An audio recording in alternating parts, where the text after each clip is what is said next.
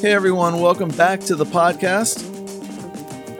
Hey everyone, welcome back to Making Waves with me, Tom Prather.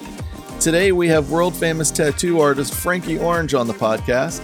I've wanted to interview Frankie for the longest time, and I kept hearing that he was the nicest guy in the world. And I'm happy to report back to you that, in fact, he is. We had a blast in this episode where we talked about traveling the world with the likes of NSYNC, Metallica, and the Rolling Stones as not only a tattoo artist, but how Frankie wore many hats as a tour crew member, all the while living a clean, straight edge life. We discuss how tattooing Justin Timberlake made him famous overnight and what medical condition forced Frankie to retire from tattooing. That led to Frankie owning Orange Tattoo Company in Annapolis, Maryland. But most importantly, we talked about how being a dad is the most important job he's ever had. I want to thank our sponsors for this episode Jesse Itzler's BYLR 30 Days of Excellence and iconic clothing brand Britches Great Outdoors. Britches is a world famous clothing brand that changed the face of fashion as we know it. They're the company that brought the rugby to America and the creators of the iconic Warthog logo. I've been wearing Britches since I was a little kid, and they're back after a 20 year hiatus better than ever. I like to say that Britches is prep with a punk rock attitude mixed with a little bit of surfer. Right now, our listeners get an exclusive 10% off your order at warthog.vip. Just use code WAVES, W A V E S, at checkout. If you've spent any time on Instagram, or a bookstore for that matter, you know Jesse Itzler as famous entrepreneur, keynote speaker, and best selling author of books like Living with the Seal. But Jesse is also founder of BYLR, Build Your Life Resume. 30 Days of Excellence is a BYLR program that offers live weekly life coaching with some of the world's best experts in their field, like legendary Wim Hof, best-selling author and brain coach Jim Kwik, and neurosurgeon and medical expert Sanjay Gupta. It's hosted by Jesse and former Navy SEAL and endurance athlete Chad Wright, and retired NFL player and celebrity trainer Mark Brown. I've been involved with BYLR since 2018, and I'm actually on these calls every Wednesday, and they're amazing. When you sign up for 30 Days of Excellence, you get four live calls a month, access to Jesse's Build Your Life Resume course, which is normally a $399 value, one challenge theme a month, a 30 day roadmap for successful habits, and unlimited access to past calls. It costs only $60 a month for all that, but if you're a Making Waves listener, you'll get 50% off your first month to give it a try. Just go to BYLR, click on 30 Days of Excellence, and use the code WAVES, W A V E S, at checkout. So, in the words of my nine year old son, let's get on with it. Here's my conversation with Frankie Orange. Frankie, Yeah, man. been wanting you on here for a long time, fellow Maryland boy.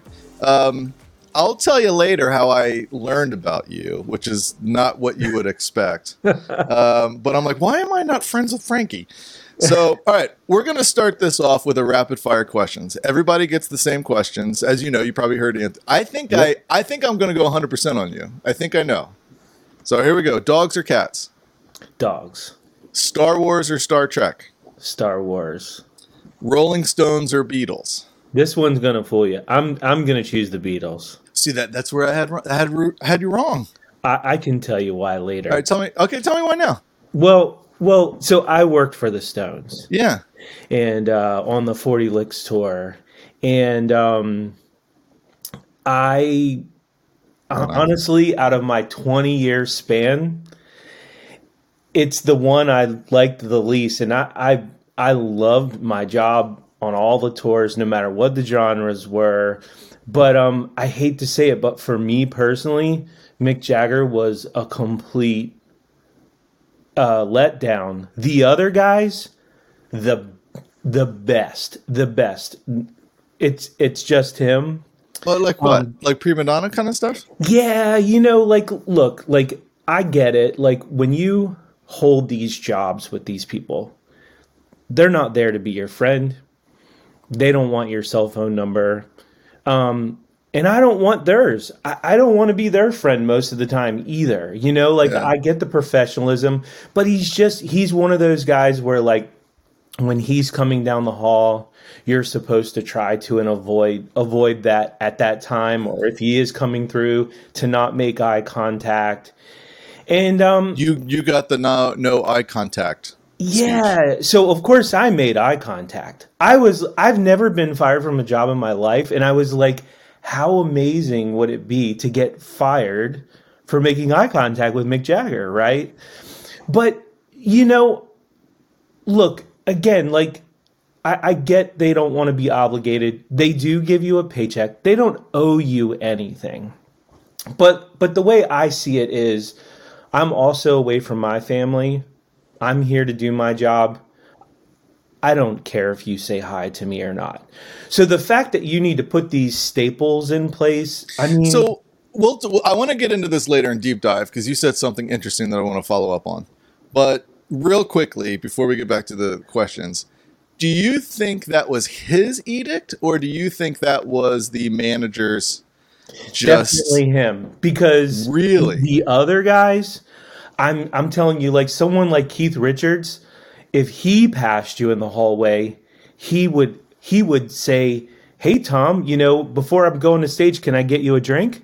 You that's that Keith Richards. Oh, that you know, awesome. um, Charlie, Ronnie, like they they were very um, friendly and and again, I don't want to cross that line that they should need to be your friends. My point being is that look, when you're working you know, 20 hour days.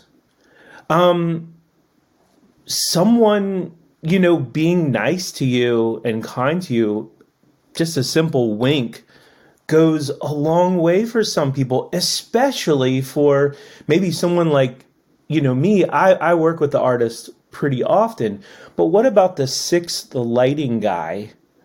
No one knows who he is. If you came by and you just cracked a smile at him, you made you made that guy's tour.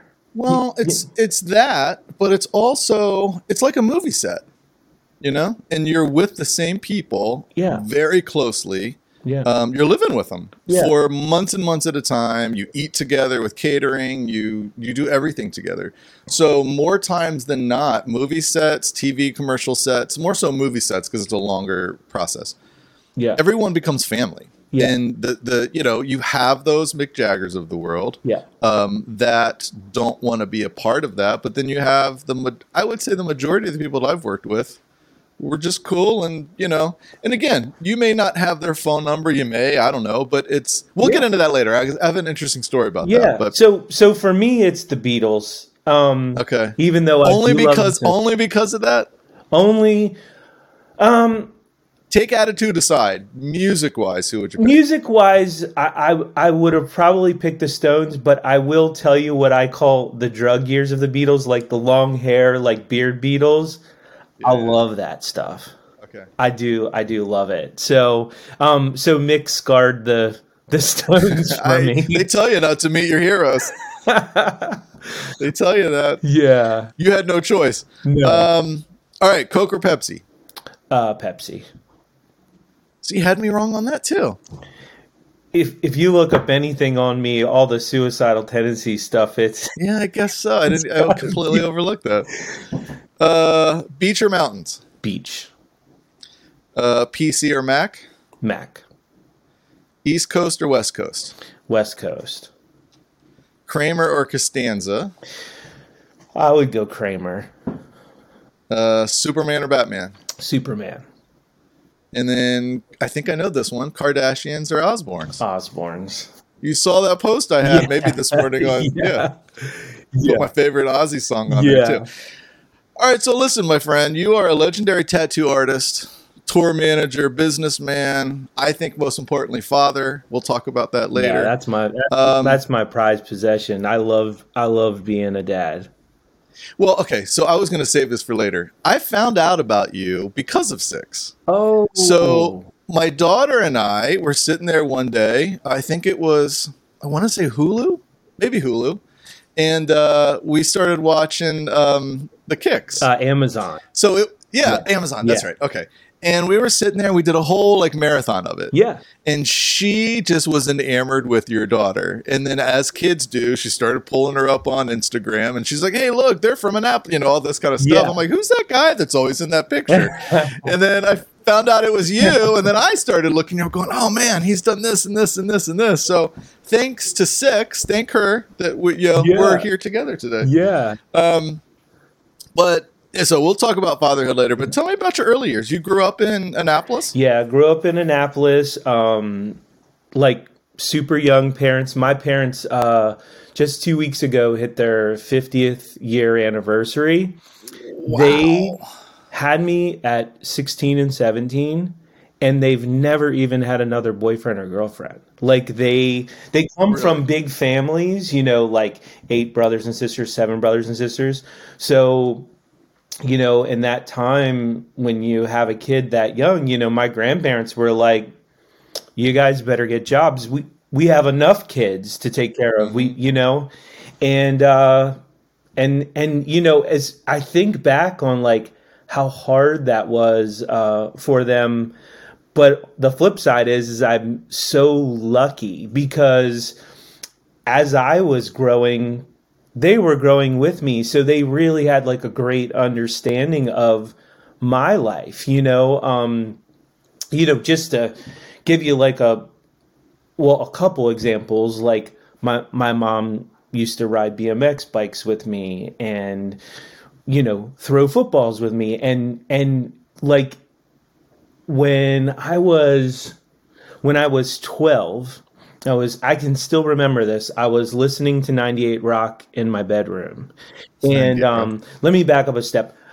I had caught the Looks That Kill video on MTV. And you, you, know, being from Annapolis, it's very yeah. preppy, very mm-hmm. Sailboaty. I love it. I, I love Annapolis. This is no shot at it, but it's a it's a proper kind of preppy town. So when I saw that Motley Crue looks that kill video, I was like, what planet are these guys from? Like I, I just I, I never had saw anybody like that, you know?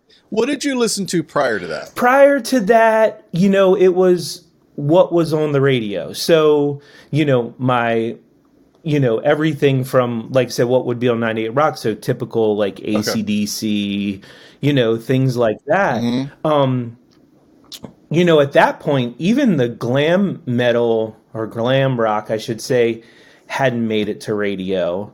Um, you you were not hearing any Metallica or anything even at that point because they, those bands were only one to two years old at that time, you know. Yeah. And yeah. um, And so, do you listen to DC 101 at all? I did a little, but I I, I favored okay, 93 Underground and 98 Rock to be honest. Okay. Um, they were more like rock rock. Stations. Yeah, yeah. Pat Benatar, you know, mm-hmm. like stuff like that.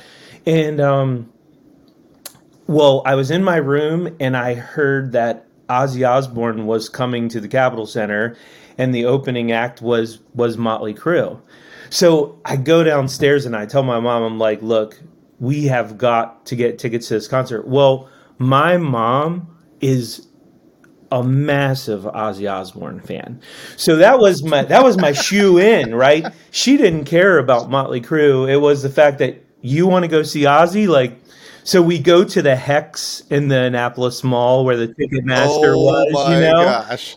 Did you camp out? No, no. But but I got to see my first concert. I got to see Motley Crue and Shout the Devil opening for Ozzy. Um, and then it was just off to the races because I was like, my mom loves to go to concerts with me. So we saw Metallica Master Puppets with Cliff Burton opening for Ozzy. We saw we saw Twisted Sister, we saw Motorhead, we we saw. I mean, it didn't matter. we just went. Me and my mom. You know, my dad. You know, he he he understood me, but he wasn't interested. You know, my mom was yeah, like, yeah. "Let's let's do it," right? So immediately, you know, of course, I I stopped cutting my hair. You know, I was playing a lot of sports and stuff, but I I was so influenced by MTV to to be honest, sure. like to put that visual with with music was it. See, you and I, we're a year apart. I yeah. Think. And we came up in the listened to literally the same radio station. Probably went to the same concerts.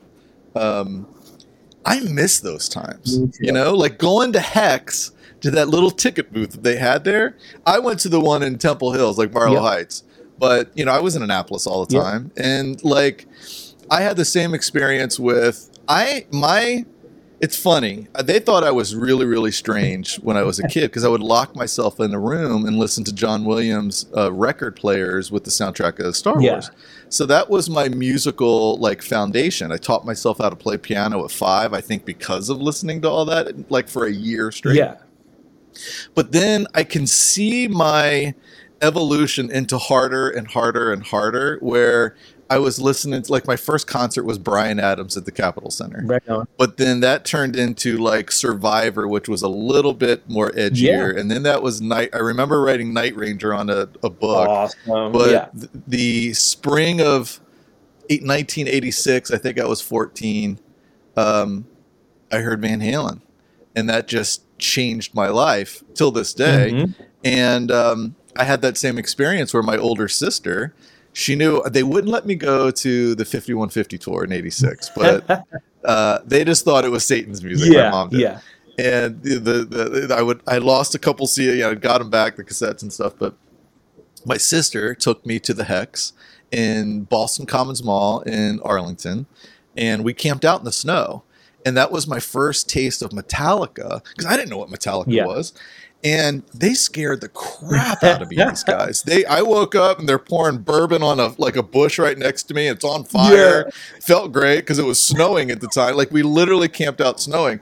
But like, do you remember those times? Yeah. And you'd go to like to the music store and the the smell of the cassette Man, and all that. It's the best. Like you know, I, I so six. You know, she she has a great understanding of that. Of course, living with me, I I have taken her. You know, it's kind of a it's so I've I've raised her alone since ten. So yeah, it's been a give and take.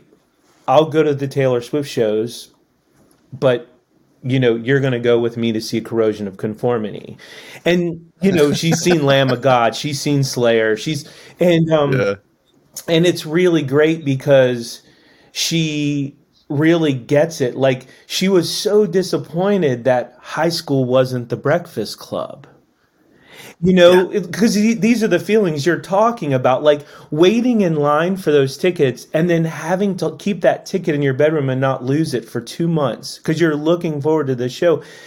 It, yeah. it just gives so much more meaning and like creates memories of than the instant gratification will you earn it? Yeah, you know. Yeah. You, for, for, so for me, the funniest the funniest memory that I have, and it's not a specific one. It's when you heard a song back then.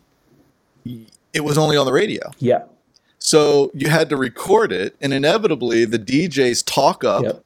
The first 15 seconds of the intro of the song became a part of the song. Yeah. So even when three months later, after you know the single had been out and the album came out, psychologically, you still heard that DJ the first couple months that you listened to that yep, album. It became part it's of It's like track. little things like it did, mm-hmm. and I I miss those days. Yeah, I, know? I feel I, the same with like MTV. Like I oh. like loved. I really truly loved MTV. I remember coming home in the afternoon, and they would have like a thirty minute uh, metal block, and Kerry King when he still had long yeah. hair and had the nail bracelet, he would come out with his guitar and he would smash it against a gong, and they would have, and it was like that thirty minutes. I was glued to, even yeah. though, even though I'm not gonna lie, I was, I love music videos. It could be Madonna. It could be. Mm-hmm. It, it literally could be anything, you know, simple minds, like what, whatever. Like, I just loved the the storyline and the image and the and and it when I listened to the song, I there was things I could picture with it and and stuff that I could still to this day I could put on if if you know VH1 Classic or someone's playing videos. I can put it on and just I don't really care what comes on. It could be new edition. It could be, uh-huh. you know, like I really enjoy music videos, um, and it I've been it connects you. I've been thinking that they need to bring MTV back like the way it was. Like even make it a YouTube channel. Like just dedicate some type of They tried. Like, they my tried kids with know. TRL. They they actually Yeah. did try with TRL a couple years ago, and um, you know, it's different. it it's the instant gratification. You it, it you know the fact that you can go to YouTube and you can and just watch any video and listen to any song whenever you Yeah. want. There's no reason to watch it. I mean, that's that's the unfortunate. There isn't. I don't watch any of these award shows anymore. I tried to watch the Grammys a couple days ago, and I was just sickened by the whole Yeah. thing. Yeah. Um, and it's I don't know. It's sad, man. I so I have my daughter's turning twelve. My son just turned nine, and uh, not so much him. He's been to a handful of shows, but like she was my concert buddy. Yeah. which starting at like I took her to a so Mighty Mighty Bosstones. Awesome. How what is your connection with those guys? I'm going to skip around because I noticed a while ago you had like sponsoring a racing team or something. So I I have a youth motocross team, and and um next year it will be it will be ten years old, and um basically, uh, long story short, um I I love.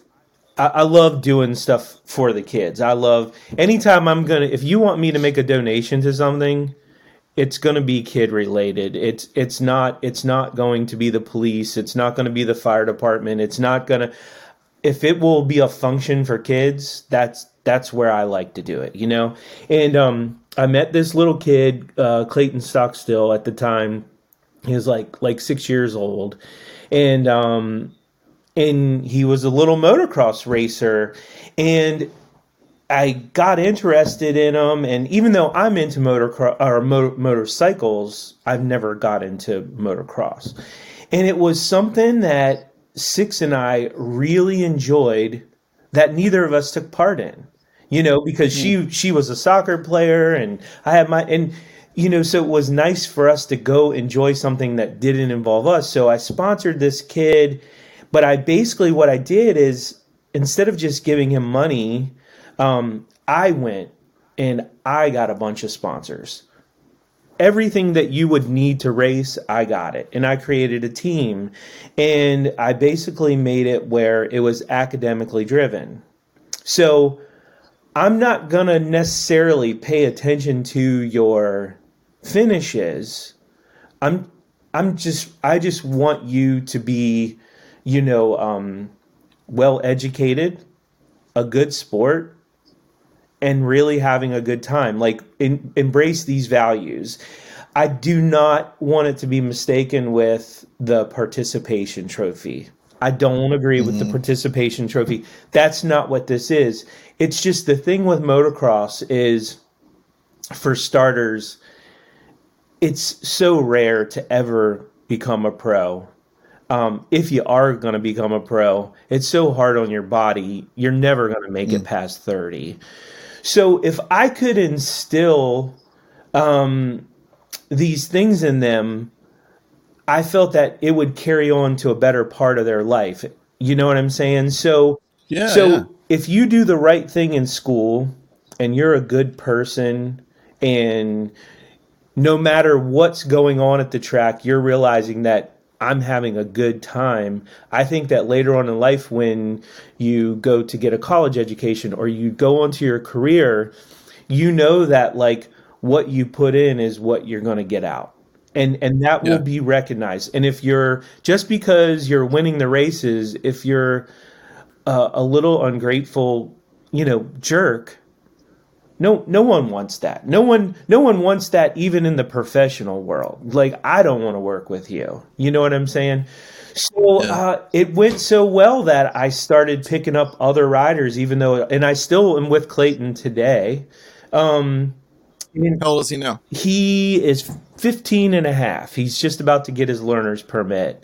Um, and that that's basically what it's about. So I many many years ago 2002 i did the warped tour tour managing good charlotte and the bosstones were on the tour and I, and I always loved them well then clayton his dad who's right around our age, he used to play in ska bands, so their family loves ska, and Clayton loves the Bosstones.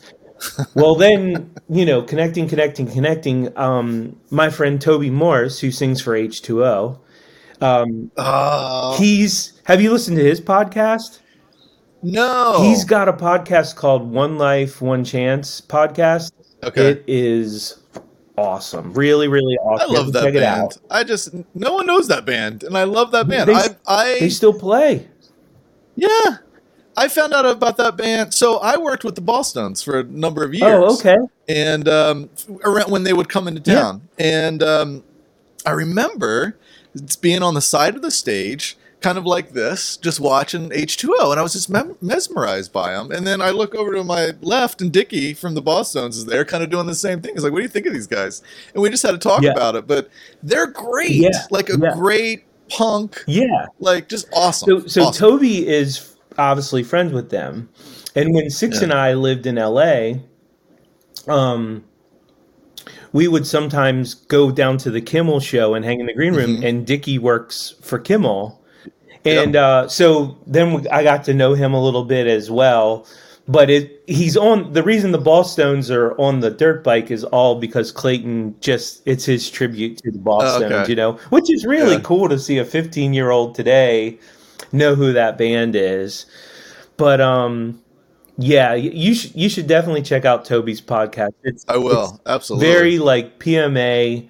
Um, it does bands, it does actors, it does um, just good people, like just just you know good positive just people in the community it's not like you Mhm. would think it would just be a big warped tour reunion that's that's not it at all he does Yeah. you know anyone that i think he feels like would get like a, and he does it all from his kitchen they have to come in his kitchen and sit at the table and do it with him oh, that's great. it's real it's really cool so unexpected too. Yeah. like you wouldn't think, you know, H2O singer. yeah That's great. yeah They have one of my all-time favorite songs, what's that and now I can't. It, it's the song. Um, God, I can't remember that now. I'm having a brain fart now.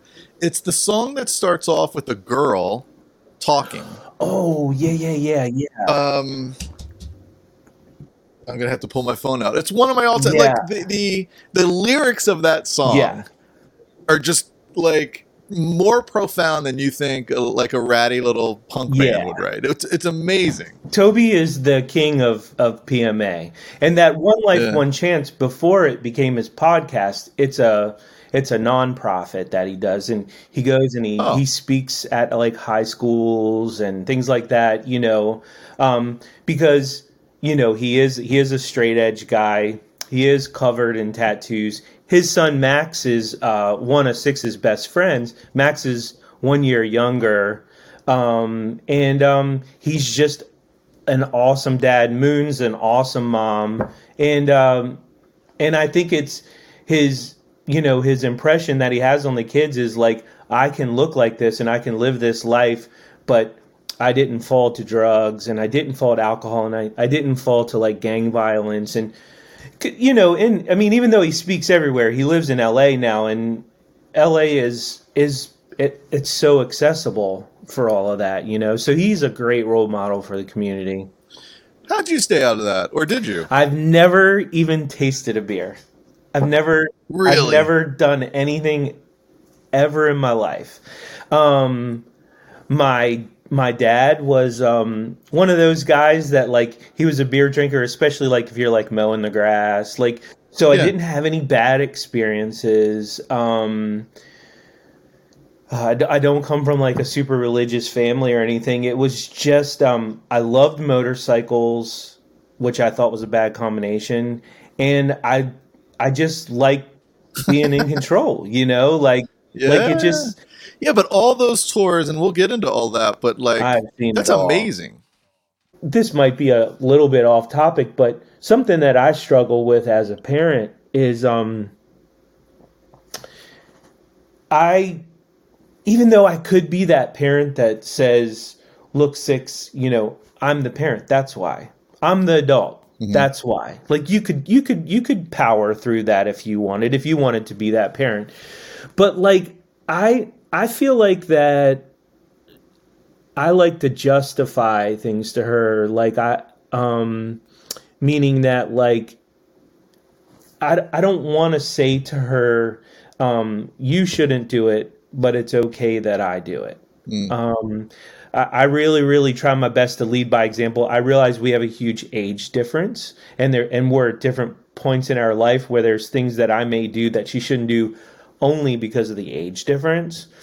But how how could I possibly tell you weed's bad for you if you know I'm I'm I'm smoking weed all day every day? Yeah. You know, like I so I don't know, you know, like that's that's always been a tough argument for me is is, you know, parenting um t- how do you justify that in your kids? It's hard. Cuz they see it, kids see it. Kids see hypocrisy. Yeah.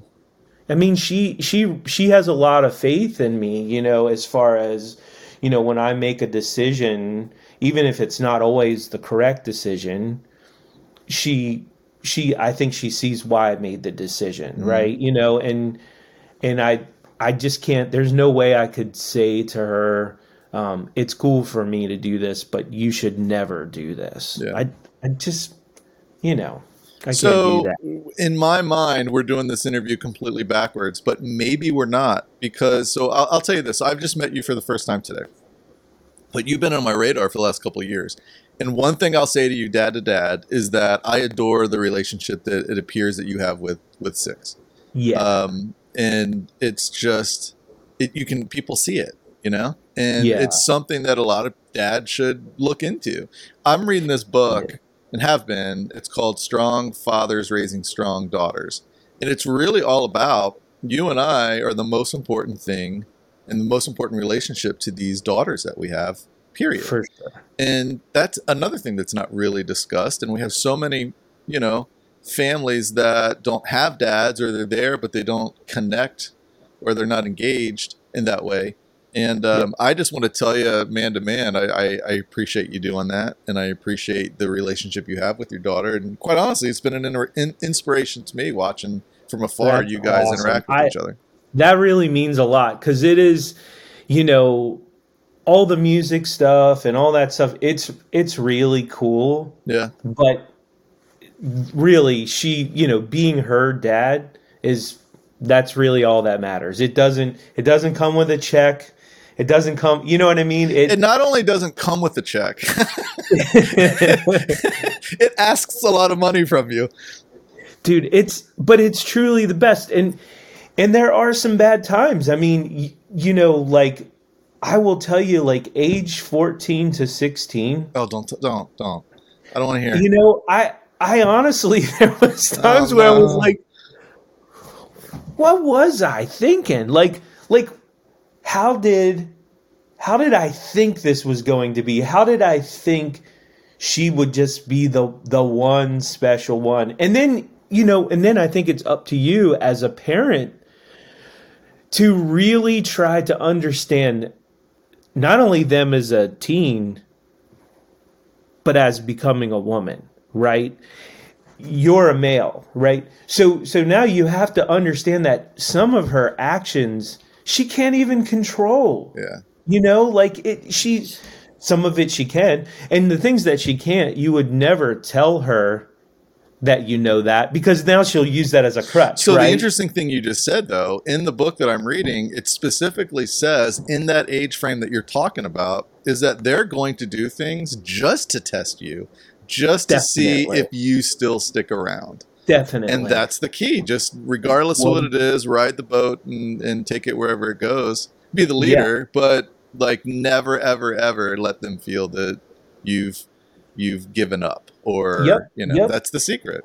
And it's it's been it's been really awesome. Um it's it's you know what's cool is like and you know this feeling is it doesn't matter how crappy of a day you have or what's going on in your life, they're stoked that you're you. Yeah. They're stoked that you're their dad. They're they're stoked that you're on their team. And that I think that conquers everything, you know? And and I, you know, even through my years of like touring and stuff like that, I take a lot of pride in my work. I always um, give it 110%. But at the end of the day, it's a job. And and I know that when I get to go back home, I'm going to be her dad and it doesn't really it doesn't matter to James Hetfield. It doesn't matter to Tim McGraw. It doesn't and it, it, doesn't matter to the fans and it doesn't matter how many tickets we sold and it doesn't matter how many tractor trailers we have. Like mm-hmm. it's it's just a concert. You know, and you know what's cool about that though? They're the James Hetfields of the world that feel the same way we do. Yeah. So even though they're on, you know, doing their thing and it's a means to an end, they still would rather be back home or the families with them out, you know, on tour as well or on set yeah. or something like that. And it's funny. It's like those of us that feel that way kind of gravitate towards each other because we know yeah. what's what's real, you know? Yeah. It's, yeah. And and the fact the the fact that there's some parents that don't take advantage of that time I, I don't really understand it. I mean, I don't connect with everything that crosses my path in my life, but right. this is one thing that is it's part of you. Like how could you how could you not connect with this? How could this not be the most important thing? I'm telling how you, is bothersome? It's so I'm sure. So I lost my dad eight years ago. Eight years ago, yeah. And uh, I'm sure he hates when I bring this up, but I think it's important to talk about. yeah. Um, we didn't talk for 12 years. And when I was a kid, he was there, but he wasn't emotionally there. So it's like, I remember still what it felt like to go, hey, um, do you want to go throw the ball around? Well, after this TV show, or after this, or after this. And it was never, yeah, yeah let's do it right now. And I don't recall him ever asking me, ever once, hey, how was your day? I, don't, I don't recall that at all. But it was still, I mean, I don't want to paint a, uh, he just wasn't emotionally connected.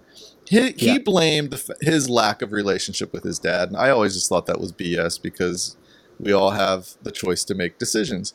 And my mom has asked me over the years. So let, let me go back a little bit. We didn't talk for 12 years. My parents literally, one he came home late one night. Uh, they got to a big fight. They, he left the next morning, moved out of the house, like that, literally like that. So I didn't talk to him for 12 years after I was pissed off. But we got back together and we learned a lot about each other um, for 10 years prior to his death. And mm-hmm. it was awesome. And we, mm-hmm. I just, I got an appreciation and for why he did the way, I still don't understand it, but I, I understand why he felt that, you know, different mm-hmm. time. He didn't know how to, you know, whatever. But my mom has asked me over the years, you know, how you didn't have, quite honestly, the best of parents you know i've let you down here and there and and your dad you know you felt that you wanted him more in your life. How did you become this parent that you that you are now? And my answer was well i always knew those excuses were bs and i knew what i wanted as a kid so why wouldn't my kids want those same things? So if i right. just give those to them and that's the one thing about parenthood that um, you know what what would I want in this situation? And I know they're individual people, and but overall, you know, kids just want the same thing. They want to be seen. They want to be heard. They want attention. So like, yeah. people make fun of me all the time. I play that game Fortnite with my kids like it's a religion because it's connecting yeah. me to the kids. You know? And yeah, exactly. My son will come exactly. down and you go, "You want to play pew pew?" And I'm like, "Let's do it." It's never yeah. a unless I'm on a call like this. It's never a all right. Let's do it now. So it's probably yeah. to my fault. I'm like, let's whatever it is that you want to do, let's do it now. Yeah. Yeah. Do you think that like um do you think that though a li- I'm with you, there's no excuse. You you can make changes in your life and make choices. But do you think it also comes with just like the era and the generation that I do. It's hard because- for me to admit that because I don't know. I don't know why that's hard for me to admit. It took a long time for me to come to that. And I knew my grandfather. Um, yeah. It was always my dad's dad was an alcoholic, but my grandfather wasn't. So he yeah. he straightened out some point in the but middle. He wasn't getting that love and compassion either. Dude, I I so my dad got lung cancer, brain cancer, and um, he fought for 16 months. And I remember one time I'm like, hey, listen, you're like the gatekeeper of this stuff. We all kind of knew where it was going. and I'm like, I'm gonna drive you downtown, and I just you tell me when to make lefts and rights, and just show me where you grew up, and show you know tell me stories of Yeah. stuff. And Yeah. we were in Anacostia, and um, we drove by the fire station there, and just like like as easy it would be for him to say, "Yeah, my favorite color's blue." He just looked at the fire station, goes, "Yeah, that's where they that's where they would drop me off." I'm like, "What does that What does that mean?" He goes, "Oh, they would go out drinking and have the fire fire guys uh, babysit me." Look after me. Yeah, and that's so foreign of a thought for us Mhm. nowadays. Like, what do you mean? Like, they don't do Mhm. that. But Mhm. I heard it in his voice how much that hurt him, Mhm. and it stuck with him all those years. And I I think that treatment and other things that he told me just paralyzed him when I came around.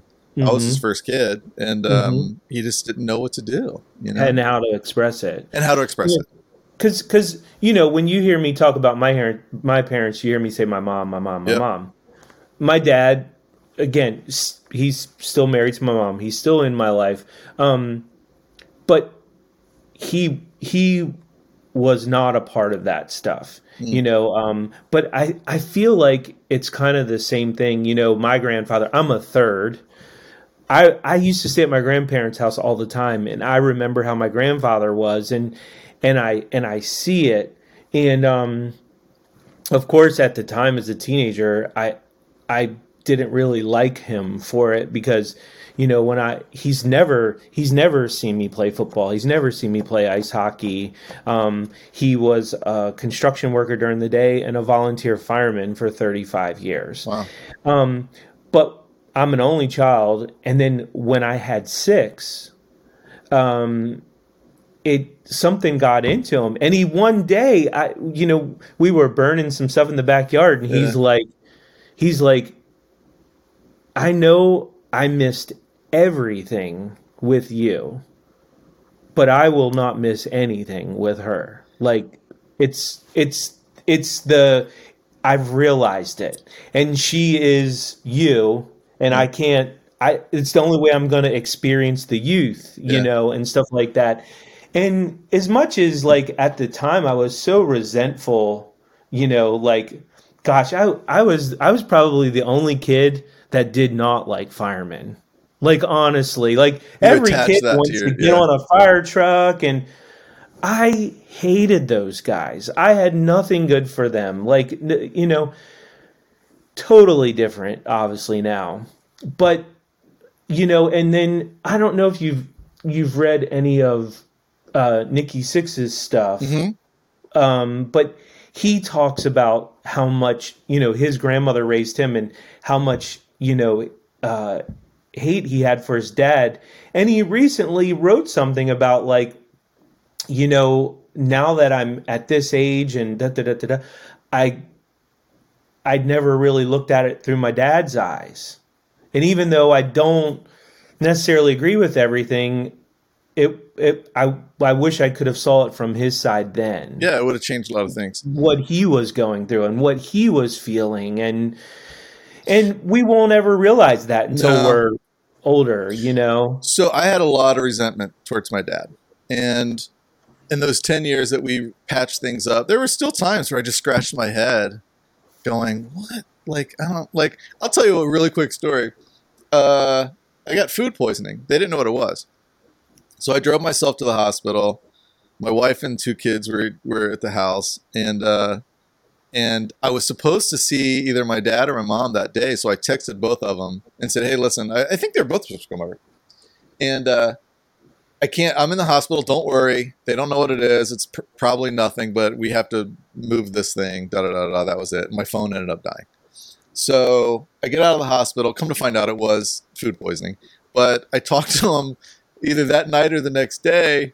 I remember this clear as day. And he's like, you know, talking about, oh, I got to get this new iPhone and damn thing's not working and da da da da. I'm like, dude, did you uh, did you get that text? He goes, yeah, you're in the hospital.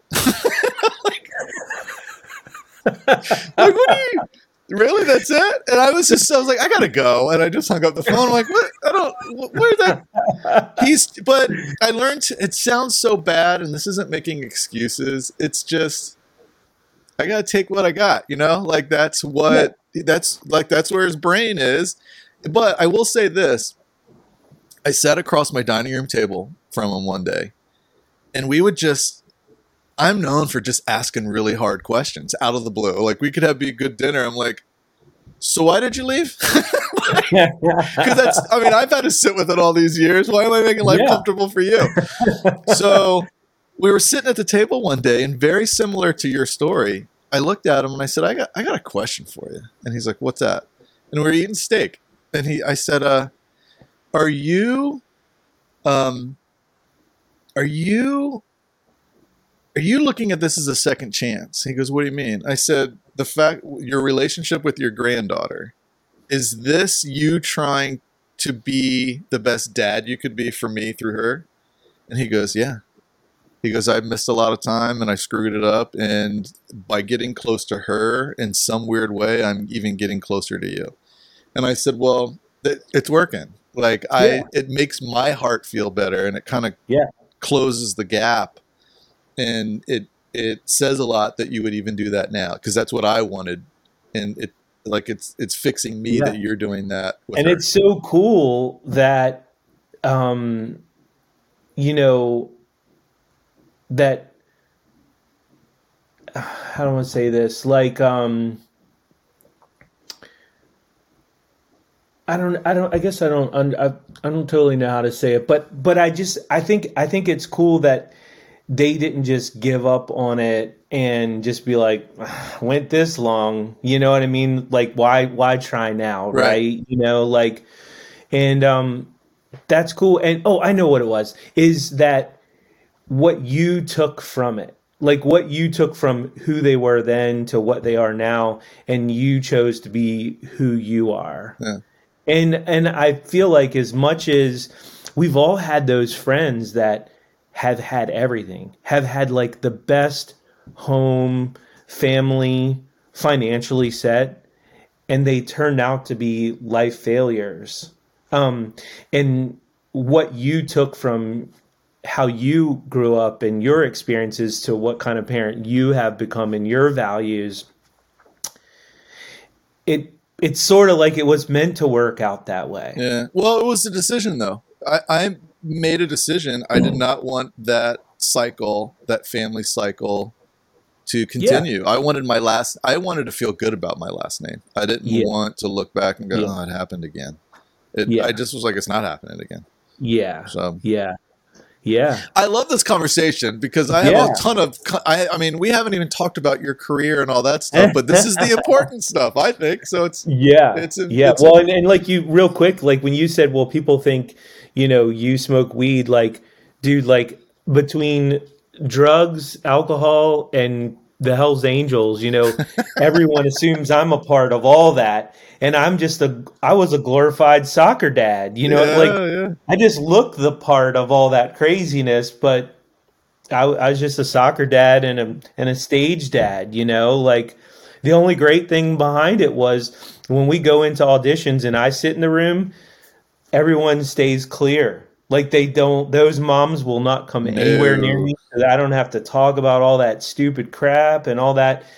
They just prejudge, and I, I love it. Yeah. It saves me all the all the the crazies and the fakes. You know. Yeah, that's awesome. All right, so let's get into the career. Um, you, if I do, I understand this correctly. You wanted to be a tattoo artist at twelve.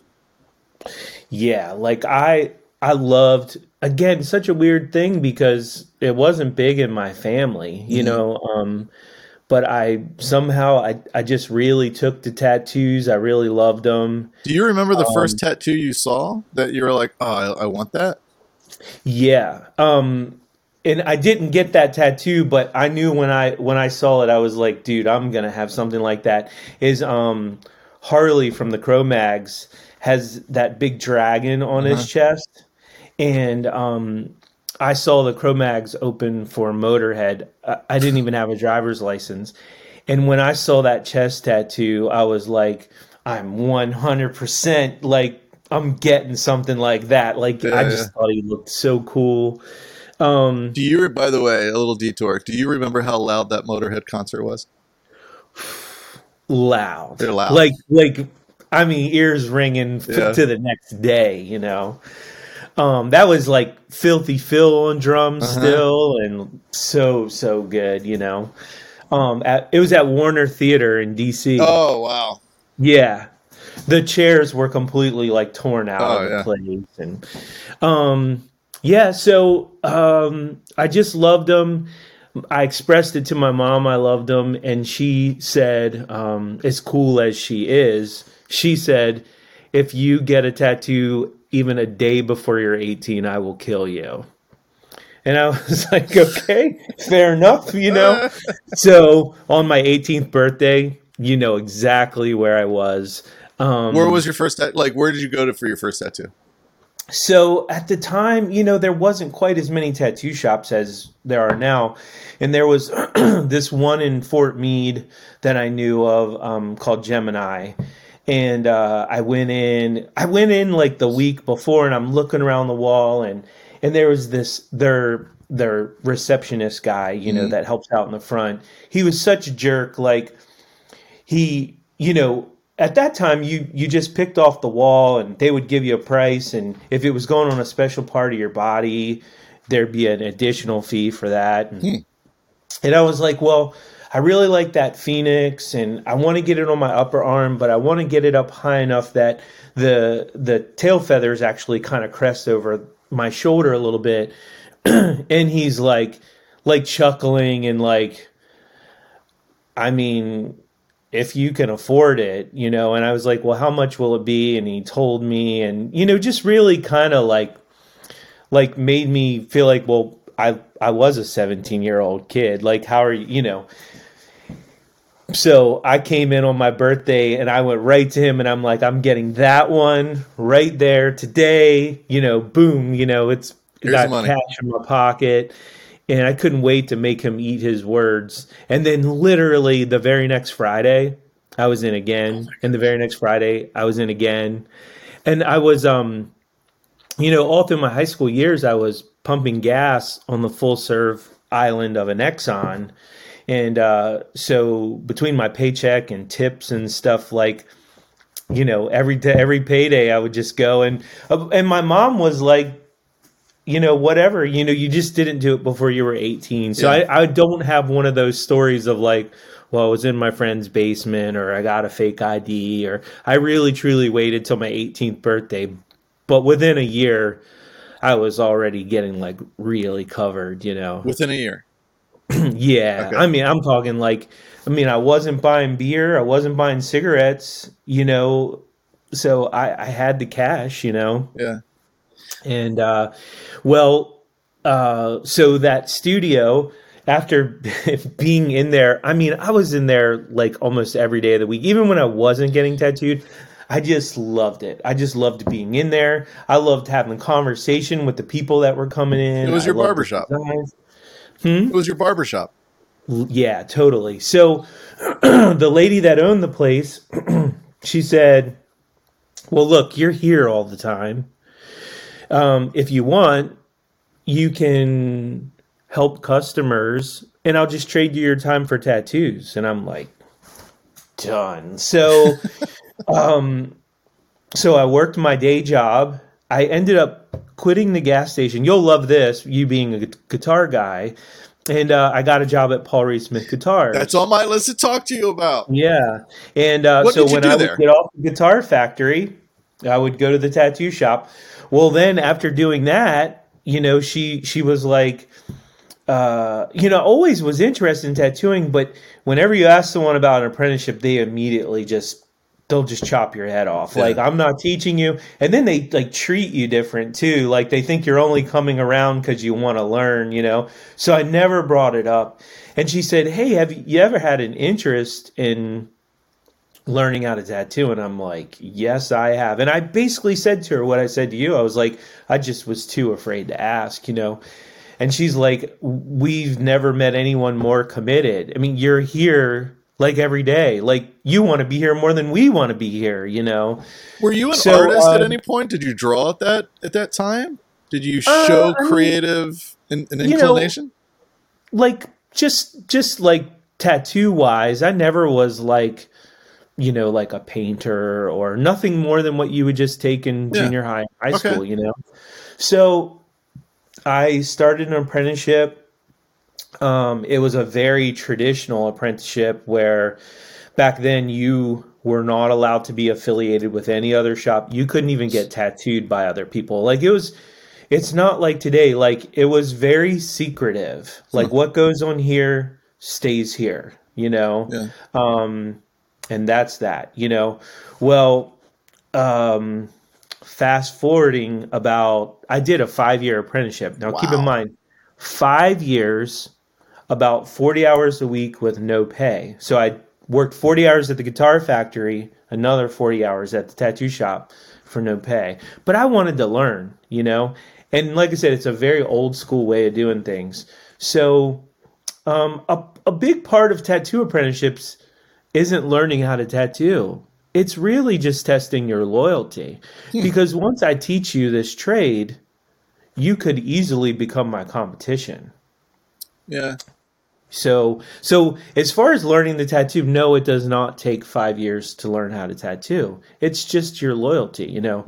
So, uh, about two and a half years in, one of my good friends who was affiliated with another shop, um, we went and saw um, Biohazard, Sepultura, and Pantera at Merriweather, and my friend was one of those people when he gets drinking, he is rowdy. And um, he was up on top of the crowd, you know, in the seated yeah. area. And when the security would try and pull him down, he was like kicking them. And well, they finally took got a hold of him and they took him off to the side and they pile drived him into the embankment and they severed his oh spine. Oh and he instantly was a quadriplegic.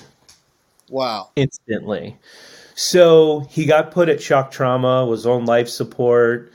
Um, I I was telling, you know, obviously my people that were teaching me the tattoo was like, you know, when I get off, I'm going to be going to the hospital. My friends there, and blah blah blah blah blah. They were butthurt that I was communicating and friends with someone from a, another shop, and I'm like, you guys, like, this is way bigger than tattooing. Like, he may not live. I mean, he's like on life support right yeah. now. This isn't about tattooing. Every day they kept riding me and riding me and riding me. And finally, one day I was like, you know what? I don't care about learning how to tattoo. Like, my friend's on his deathbed. And if you can't see past that, then you can, you know, just find another apprentice. So I quit and literally that day, as I'm walking into shock trauma, the tattoo shop he was affiliated with was um, called Little Vinny's in Westminster. And Vinny was coming out of his room and he asked how it was and how my apprenticeship was going. And I said, ironically, I, I literally just quit because they have a problem with me coming here and seeing Brian. And he was so taken by it. He was like, You can just continue your apprenticeship at my shop then. That's that's ridiculous. And what was great about that is they were a bit more new school. So I've gotten a few years of the very old traditional and now the new mm-hmm. school. I'm getting both sides. Or so otherwise I was going to give up on the whole tattoo thing. Well, um, and then off, you know, went off from there. You know, I became a tattooer and, um, well, how did you get noticed by so these um, bands and stuff? Okay, so so um around 97 98 um I switched to a shop in Georgetown that had just opened called Jinx Proof. Mm-hmm. And um uh was working there and that was was great and um uh I'm trying to think how it all came about. I, I had I had a friend that I I tattooed on NSYNC that he you know and at this point NSYNC was just breaking through mm-hmm. you know like becoming like massive. And um like no strings attached was they're playing stadiums you know? And um he was like uh he had reached out and he said you know the guys in NSYNC want to be tattooed by you. They had saw what you did on me and we're going to be playing RFK Stadium. You know, would you come down and and tattoo? And this this is so funny. Um, and I was like, yeah, sure. You know, not funny because it's NSYNC. It's just funny how how just things happen. So. Uh, so when they came to RFK, I went down there. I took off work, and I I met them all, hung out, like sat there all day and didn't do a single tattoo. So I was like, well, um, thanks for having me you know, if you guys want to catch up again, you know how to get a hold of me. They were so awesome, you yeah. know. And uh, so literally later that week, um, they called and were like, "Hey, you know, we're going to be we've sold out the garden five nights in a row and we're also filming an HBO special. Why don't you come spend the week in New York with us?" And I was like, "Okay, you know, I can make that happen." So I moved some ske- moved my schedule around and and uh, I went to New York. They gave me a hotel and private car and I had one of the dressing rooms in the garden was my room. I was next to Pink, who was their opening act, right? That's crazy. I am there 5 days and I never tattooed any of them. So what because was, in, in New York they're so busy you know, why like, did you go there? Did you, did you what capacity did you go there, like to fulfill? Tattooing? Yeah, just okay. a tattoo, right? So while I was there, though, I tattooed Britney Spears. I tattooed uh, Summer Altice, who was like playmate of June. What did year. you do on Britney? Um, I reworked that little fairy on her lower okay, back. Yeah. It was already there. Um, I tattooed a bunch of other people. um, but I never tattooed them. So at the end, I was like, you guys, like, thank you for an incredible week. You know, again, you you know where to find me. And they were like, Well, what are you doing tomorrow? And I, I was like, Well, I'll be doing what I was doing before I met you, you know, just be back in DC and and they were like, "Well, just just come to the next city." Well, long story short, I never came back home. Like I stayed for the entire leg of the tour. Um, and I ended up um, tattooing them, you know, and um, one of them, which was the most like, you know, the the one that really, really put things on the map was not only did I tattoo Britney during that time, but I tattooed the cross on Justin Timberlake's arm. That's you.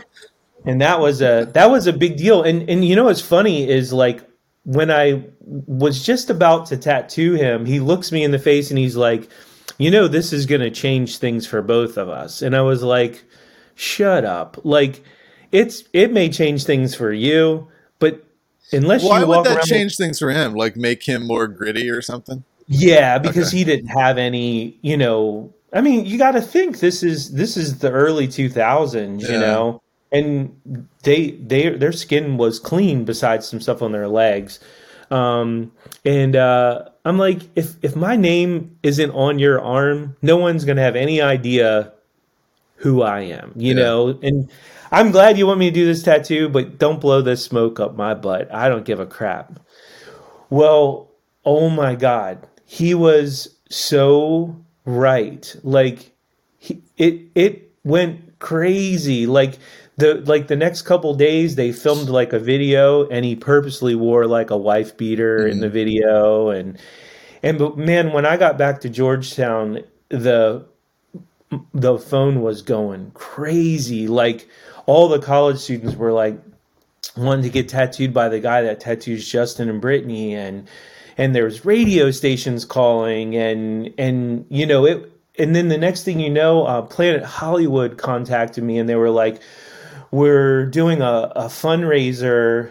Um, we're selling these T-shirts, and the money will go to these charities. And Justin's doing one, and Britney's doing one, and um, Justin said he'd like to do something with you and the cross for the shirt. So um, could we do that with you? And and then before you, he's a big golfer, and then there was a golf company that was like, we want to make this cross buckle for him to wear in this like special tournament. It they had crosses on golf balls, even. It was mind blowing. It, it really, he was absolutely right. It, it changed everything. And he looked out for you, it sounds like. Yeah. So, the leg was over. Um, I was home a few weeks, and then I get a call, and um, basically it, it, was NSYNC's people saying like, "Hey, um, we wanted to know if you wanted to take a an actual job on the tour, not tattooing." And I was like, you know, I don't, I don't know that that's for me. You know, like they're not a van band. Yeah, they're they're in sync, You know, like they're as big as the Beatles right now in in the millennium, you know, and um, and they were basically like, look, we don't really care what you think. like you you make them really happy, and when they're happy, everybody's happy. So it was going to be like taking care of their dressing rooms, like setting up their dressing rooms, and they had like a game room and a tanning bed, and like you know, and um, and and it I just remember it coming over me and I'm like, you know what? Like I know how to tattoo. Like this is an opportunity I I should take. At the time it it I think my my starting pay was like $800 a week. It was for a band that size that wasn't nothing. You know, so I took a hit and pay and, and they were like, "Look, on the day off, our crew all has per diem and cash you can tattoo all you want.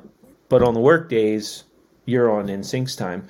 So I took it and um, I did two albums with them. I, excuse me, I did two touring cycles and the same job? Well, that's the thing. So at every leg, it seemed to get more and more and more uh, responsibility. And yeah. then I started thinking, and I'm like, man, this is as big as it gets. So when they're not in the building and my job's done, I'm going to go see what the carpenters are doing. Before you know it, I even got the accountant to let me sit in on settlements. You know, I was just going to absorb everything I possibly could. So when they finally went on their hiatus in 2001, um, Good Charlotte, who's from Maryland, was just getting ready to put out um, uh, the lifestyles and the rich and famous, the young and the the young and the hopeless, mm-hmm. and um, and they were and Benj and Joel. I have known them since they were like little kids on Razor scooters. Really? You know how, how about? Because they were always around Annapolis. Oh, okay. You know, they're from Waldorf. Yeah, yeah. And um, and they were like, "Hey, you know, would you be our tour manager?" And I was like, "Bench, like I've never done it before, but I have a lot of faith in what I just experienced. I can figure this out because they were just starting out in B market clubs, you know. I'm like, I, I can figure this out." And he was like, "Great." Man, halfway through the year, that album got so big, we were headlining arenas yeah. the same year. We went from clubs to the United Center, you know. What kind of tour manager with you? Because I've dealt with tour managers and they're not generally pleasant to deal with. And you're a nice guy. So, so did you flip a switch or did you do you things know, Frankie's way? You know, with Good Charlotte, I made a I made a little bit of a a mistake um, because it was such a learning time for me. Um, I came from the A list as as big as it gets. Every moving part does its part, mm-hmm. and um, the artists were also very on point. And when I got with these guys, I really struggled with like um, being on time and things like that. And um, and I was so wired to be this well-oiled, synchronized machine. That was really tough for me, and I felt like I went from being a really nice guy to, you know, being frustrated. When I look back on it, I don't really think that that was the way that I, I learned a lot from it. That wasn't the way that I should have handled it because, you know what, at the end of the day, like, it's their band. Mm. I mean, if they want to be late, be late. You know, I'm going to give you the advice why if you're late, it may cost you. Oh, you were demanding that they'd be on time, and yeah, you know, because you know, there's I didn't, for me, I didn't want them to lose opportunities. This was the biggest mm-hmm. time mm-hmm. in their career. They literally went from a club band to an arena band and, and every radio station was going crazy for them. And, and so I had a bit of a personal relationship with them yeah. where I really cared. I wasn't like, I don't care if you make the interview, you know? Um, but that was okay. So I finished it. How's your relationship um, now with them? Good. Okay. Good. It, it ended. It, it ended fine, but we just were not in the same place, and I definitely think part of it was just what I had come from, mm. and mm-hmm. it's okay. You know, um, if you're not making mistakes, you're not you're not learning anything. You know. So, so this is where it gets really funny. So I then, like, as soon as I finished with them, one of my friends who's the stage manager for the Stones says, We're going to do this uh, Euro Stadium tour. and we need extra set carpenters because the set is so Huge. giant. Yeah.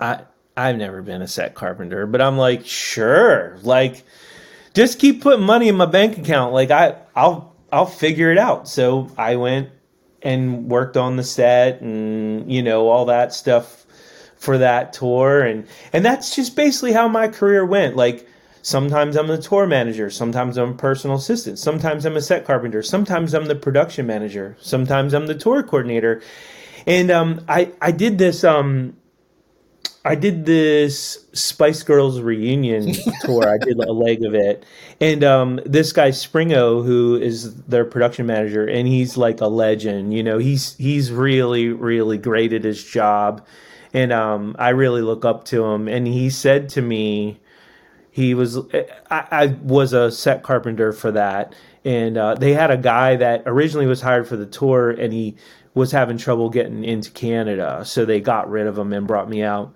And uh, he was like, I don't understand it. You were just a tour manager. Why are you working as a set carpenter? You know, like you're going backwards. You should never do that. And I was like, Springo, like I was like, for starters, I don't care what my job is. You just worry about making sure the money goes into my bank account. That that's all I care about. The other thing is is when I'm a tour manager, if I've done all these jobs, I'm a better tour manager. When not only do I know what it takes to do the job, I know what it takes to make a budget because I've done the job. Like, do I really need six people for this, or could I get away with four? Do I really need this many tractor trailers, or could I pack it different? Or so I'm I'm using all of these what you think is a backstep as an advantage mm-hmm.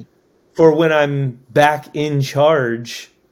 No one's pulling the wool over my eyes, you know. I I know how it goes. You remind me a lot of Jesse James. Not even tattoos aside um, he looks at that as um, a toolbox. You put more tools in your toolbox, and yep. these are nothing but toolboxes, and or the tools yeah. that go in your toolboxes.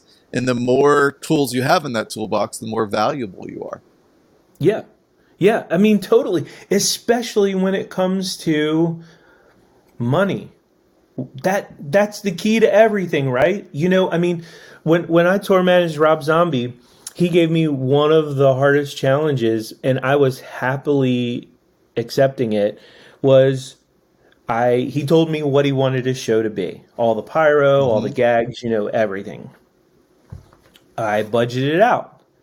And when I took it to him, he says, um, we're a hundred thousand dollars over where I want to be. And he's like, I'm gonna be honest with you. If if I'm not going to come on tour and make money, I'm going to stay home and make a movie. Mm-hmm. There's there's no incentive, you know? And I was like, I get it. So I went back. I did shave a hundred grand. I gave him options though, like, but if I didn't understand pyro, if I didn't understand the set, if I didn't understand the tractor trailers, that would have never happened. And when I could go to him and say, we're going to lose this effect, but this thing does a very similar thing and we can use it for two two different looks, mm-hmm. you know, or whatever. and he was like, "Let's go. That's we're on it. That's what we're doing." You know, like that. You can't do that if you don't. If you're just the boss all the time, Yeah. you're leaving that in other people's hands.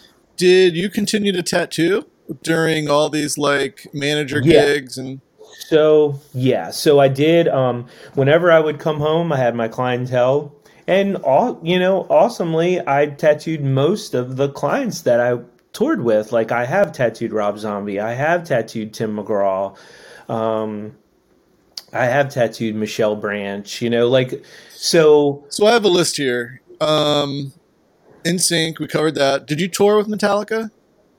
Four years. What capacity? Yeah. So my very first tour of Metallica was in 2004 on St. Anger. It was another European set carpenter thing. Why doesn't anyone like that album? um, I like that album. I I like the album. I think people's biggest complaint is the drums. They don't like the sound of the drums. Um, and Metallica doesn't play anything off of that album in their set They list, don't. so they know what kind of impact it had on their career. You know, I even um, I even like that Lou Reed thing they did. I didn't like that. There's one song on it that I like, and it's like it's um I forget the name of it now, but it's it's a little groovy. And it is what it is, you know. It's, it's Yeah. Lou Reed, but Yeah. it's like I don't understand. I mean, I get it. People are so butthurt about that Saint Anger album, though. it's it's it's a no-win situation for Metallica. You know, you've been a band for over 30 years now. If you put out the same album, you get flack for putting out the same album. Yeah, If you try to put out something new, you get flack because it doesn't sound like Master of Puppets. And on top of it, like they want to play new stuff. They want to stay fresh in their career. If if you have to come, if you had to, if you every day you just had to interview the same person, you know, It- I it- I I lived through this with the whole Van Halen Van Hagar thing. With um, you know, there is a divided camp between the David Lee Roth fans, and then everything changed with Sammy Hagar. definitely, And I always looked at that and went, wait a minute. Like, keyboards were introduced in 1984. I'll wait is not and jump is nothing like what you liked, but you like it because David Lee Roth is on it. But yet, that 5150 album rocks. There's 3 Mhm. keyboard songs on it. One doesn't even sound like one. But yet, like, but you're okay with just a gigolo and California. Like he he's going that way anyway, you know. And yeah, like Yeah. I don't understand. And Yeah. it's I mean, I don't know. It's it's uh it's fans, it's fandom, you know? Yeah. I mean, if they if they released four more Master Puppets, Master Puppets wouldn't be that cool anymore. No. You know what I mean? Like you look forward to Master Puppets. I I personally um am a big Metallica fan and I will tell you that I don't really like any of the Jason Newsted years besides Really? And Justice for All. Like um but I do understand why they did it. Um You mean with I don't Jason? want to hear With Jason in particular? uh, no, I understand why they they changed their music. Yeah, yeah. Um, I don't think Jason was the cause of that, but I'm just saying, you know, like the load and unload days and all that. Does like, that include the look of the band as well? yeah, for sure, Okay. for sure. Um, I, I, you know, I don't want to hear James sing Bob Seger, and and as much as whiskey in the jar, like people love it, especially when they play it in Ireland. Yeah. I hate when Metallica does that. I, I don't like it at all. I like when Metallica, if they're going to cover, I want to hear them cover the Misfits and Diamond Head and Motorhead and, and, and stuff like that. But I get why they did it. What did you think you of the know? Lady Gaga collab? I liked it. Yeah. I liked it. But here's a weird thing. My buddy Marcel, who has a tattoo shop in Germany, he's a little younger than me. So uh, the Black Album um, on is like his Metallica, right?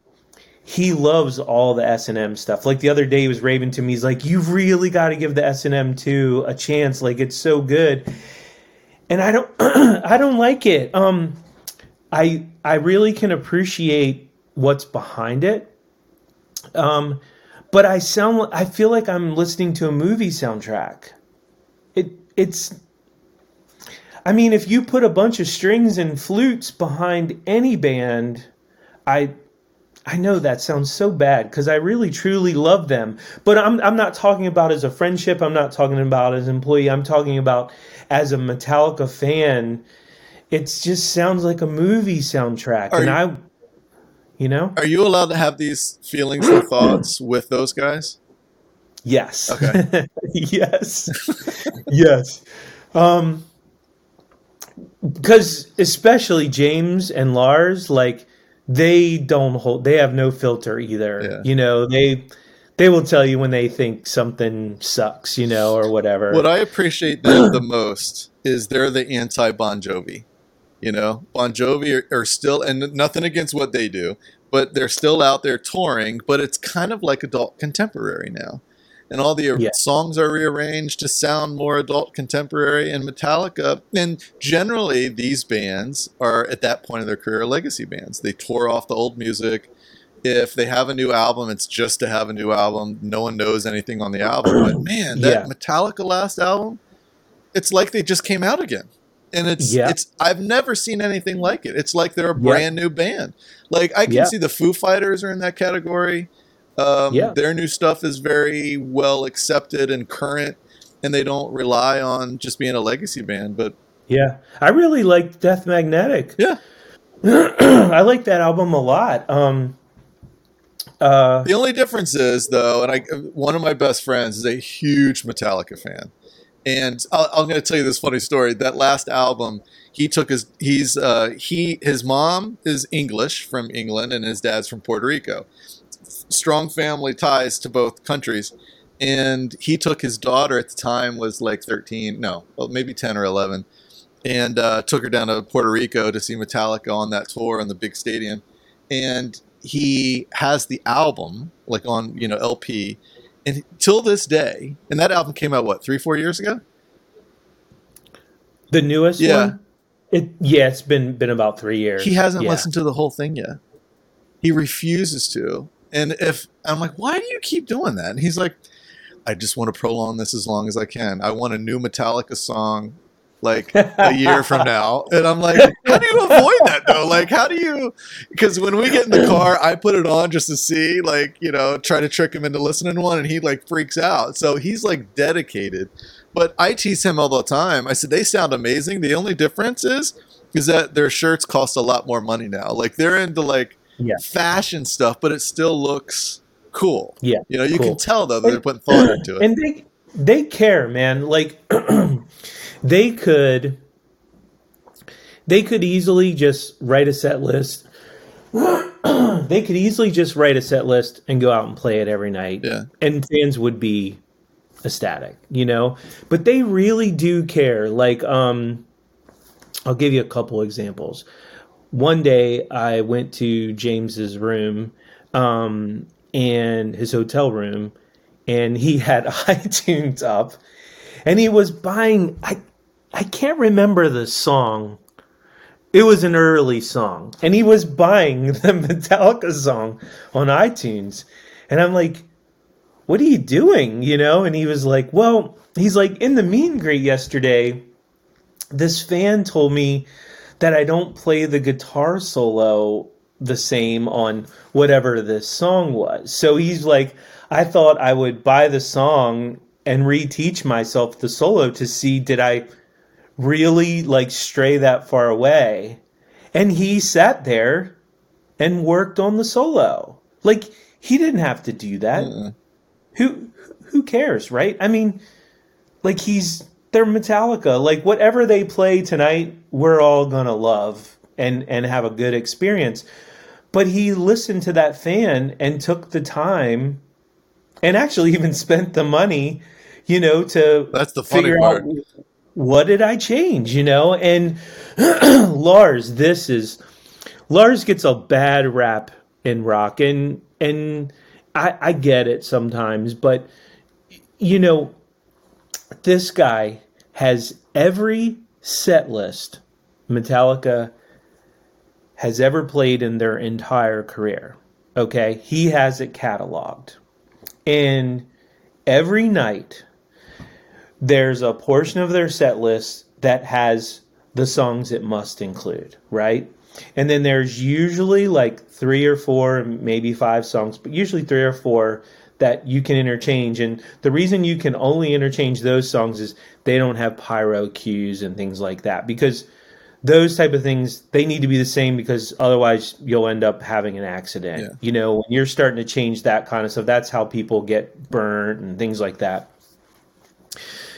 So he goes through. So let's say, let's say we're in Frankfurt, Germany tonight, you know, and he will go through and look at every set list they've played in Frankfurt, Germany, and and might say that like, um, you know, we've never played Trapped Under Ice in in Frankfurt, so we're gonna, but we've played Creeping Death three times so we're going to give them trapped under ice tonight. And then he, you know, and then he has to sit through. He's got this calculator that calculates time because they they their set is two hours. Mm-hmm. so when he puts these songs in, he's calculating how long the the set will take and changing these songs, but he doesn't have to do that, right? I mean, whatever set list they they could play the same set list every night and for the whole tour and no one but he actually every night changes the set list according to man those people have never they've never gotten um, battery. So we're going to make sure they have battery tonight. And um and every night before they play their two two and a half hour set whatever it is they go in what they call like their tuning room. They warm up for 30 minutes sometimes working on the songs that they have to add, they add to the set list. So they're playing, you know, between two and three hours a night, and think that like you can, you know, I know there's drummers that are super critical of Lars, but the guy is definitely getting older, and in and you know, in in the encore he's playing like trapped under ice and stuff like that. And he played a half hour before the set even started. It's crazy. Who does that? And you got to you have to think that when they wrote these songs, they did not think they were going to be playing them at almost 60 years old. Yeah. So when you see that type of dedication, how does that affect you personally? Do you apply that to it's everything. Yeah. I mean, it, it's it's really it's really what makes me proud of of what I do. You know, like there's I'm not lying. There's some days, you know, that it's 20, 21 hour work days. There was a, a stretch in South America with Metallica, which we called the Death March, where I I was awake for almost 56 hours. And um, and it's because we were doing the shows and then we would have to load the gear on a cargo plane and then the cargo plane would fly to the next thing. So you'd get on a plane you'd unload the cargo then put the cargo in the tractor trailers to the tractor trailers to go to the venue to unload the tractor trailers to set the show up. And um, when you when the lights go down and the fans are like screaming even though i'm not on stage i really feel like it was worth every second of no sleep because these people are, are going to have yeah. a great time. So, you know, what, tell me the the roles that you played on in Metallica for four years. so the the first the first tour I did, I was a set carpenter. Um, we had three systems. We had a stadium system, we had a festival system. Oh, I'm sorry, we had two systems. We had black and blue. We had a stadium system and a festival system. So basically what happens is is like the stadium systems they're so big you can't put them up same day. Like the steel, there's usually like multiple sets of steel that are leapfrogging. Mm-hmm. And then when we come in, we now build the production on that steel. That takes a day in itself. Where an arena, you could go in, load in in the morning, do the show and load out at night. But these stadiums are different. So when we're doing, when we were building the stadium set, Metallica and say like their monitor guy, their sound guy, their uh, pyro um, shooter, and all the key players like that, they may go to say like the Reed, um, you know, Donington or Reed's Festival or whatever, and Metallica would play that festival while we're building this the stadium. Okay. Then the next day they would fly back then they would join us. We would do the stadium. And then when we were tearing down the stadium that night, then they would fly and do another festival. And so um, then in 2008, 2009, 2010, I did the entire Death Magnetic tour. We did the world two times. And um, that role was um, I handled their dressing rooms um, and a lot of like their personal assisting at the venue. So I did not have to hardly ever travel with them outside like on like a day off. They all have their own personal assistants okay. for that. the only time I would ever have to fly with the band is if I was going to a day off with James to tattoo him. Okay. So I would handle their rooms, I would handle their personal belongings at the stage. I would handle preparing their cars for the planes and always kind of like just the next step for them. Would you do you the know, tune up like, room? Uh, I did not have to set the tuning okay. room. They had a backline guy that that set. Because I always wondered what's um, up with the tapestry be in backstage of these tune up rooms. Like they have the, it's always every band has the same like cloths that make it feel so like a... the reason the reason why is most of the time these are locker rooms. Yeah. So they'll put up either some type of tapestry or pipe and drape so that it doesn't look like a locker room. And for example, like the tuning room, also the sound isn't hitting the metal okay. lockers and you know. To tell you a cool thing about that tuning room is there's an engineer assigned to that room and he's running at the time like Pro Tools and stuff directly to the stage. He records every show and is mixing the show while they're recording it. And later that night, after like midnight um, or the next day, the fans can go and buy every live yes. show, like the show that you were at. And that in that sound engineer in the tuning room is the guy that's designated to just handling that. See, bands like that get it, you know. And I know it's a, it, you know, they're making money off of it, but like the fans don't care. It's just that access that they they allow the fans to have to them is is amazing. Yeah. Think of the first time you saw Van Halen. If you could have the show that you went to yeah. live you would buy that. Yeah. I search it all the time on YouTube. Yeah. Yeah. So um so I think, you know, Metallica, like they care. They yeah. still they still work really hard to give the fans new stuff, not just show up and do a cash grab. That that's not what they're about. No, not at all. You know. Right, um, so, what artists have you tattooed? You got NSYNC, Metallica, anybody in the Stones? No one in the Stones. Um, I've done a bunch on Hetfield. I did that that skull on the side of his neck. Yeah. Um, I've done I did a dagger. I did a big eagle and a flag on the back of his arm. Um, I did the musical notes of Cliff Burton's bass line in Orion here. Um, and one of the, I did some sparrows um, on his shoulders. But one of the ones I did that's got a funny story is right uh, on like the top of his right wrist. There's uh, two um, straight razors crisscrossed and uh, it says straight edge. Yeah. And it says STR, the number eight edge. And, um, you know, uh, James, you know, goes through periods of like trying to, you know, to, to stay sober. And, um, and he was like, you know, I really, you know, you being you, I would really love for you to do my straight edge tattoo. And, uh, I, I mean, this is so funny you know, I was flattered, but the Metallica fan in me struggled. like, like I was like, I can't do a straight out, straight edge tattoo on Alcoholica. Like that's my Metallica. You know what I mean? Like, like Alcoholica. You yeah. know. And so I did it, but but in in and I'm I'm super proud of it. I'm so glad that he thought I should be the guy because I'm, you know, I'm a straight, you know, I don't I don't really market myself as straight edge, but you know, People I'm a figure out guy. who you're all about.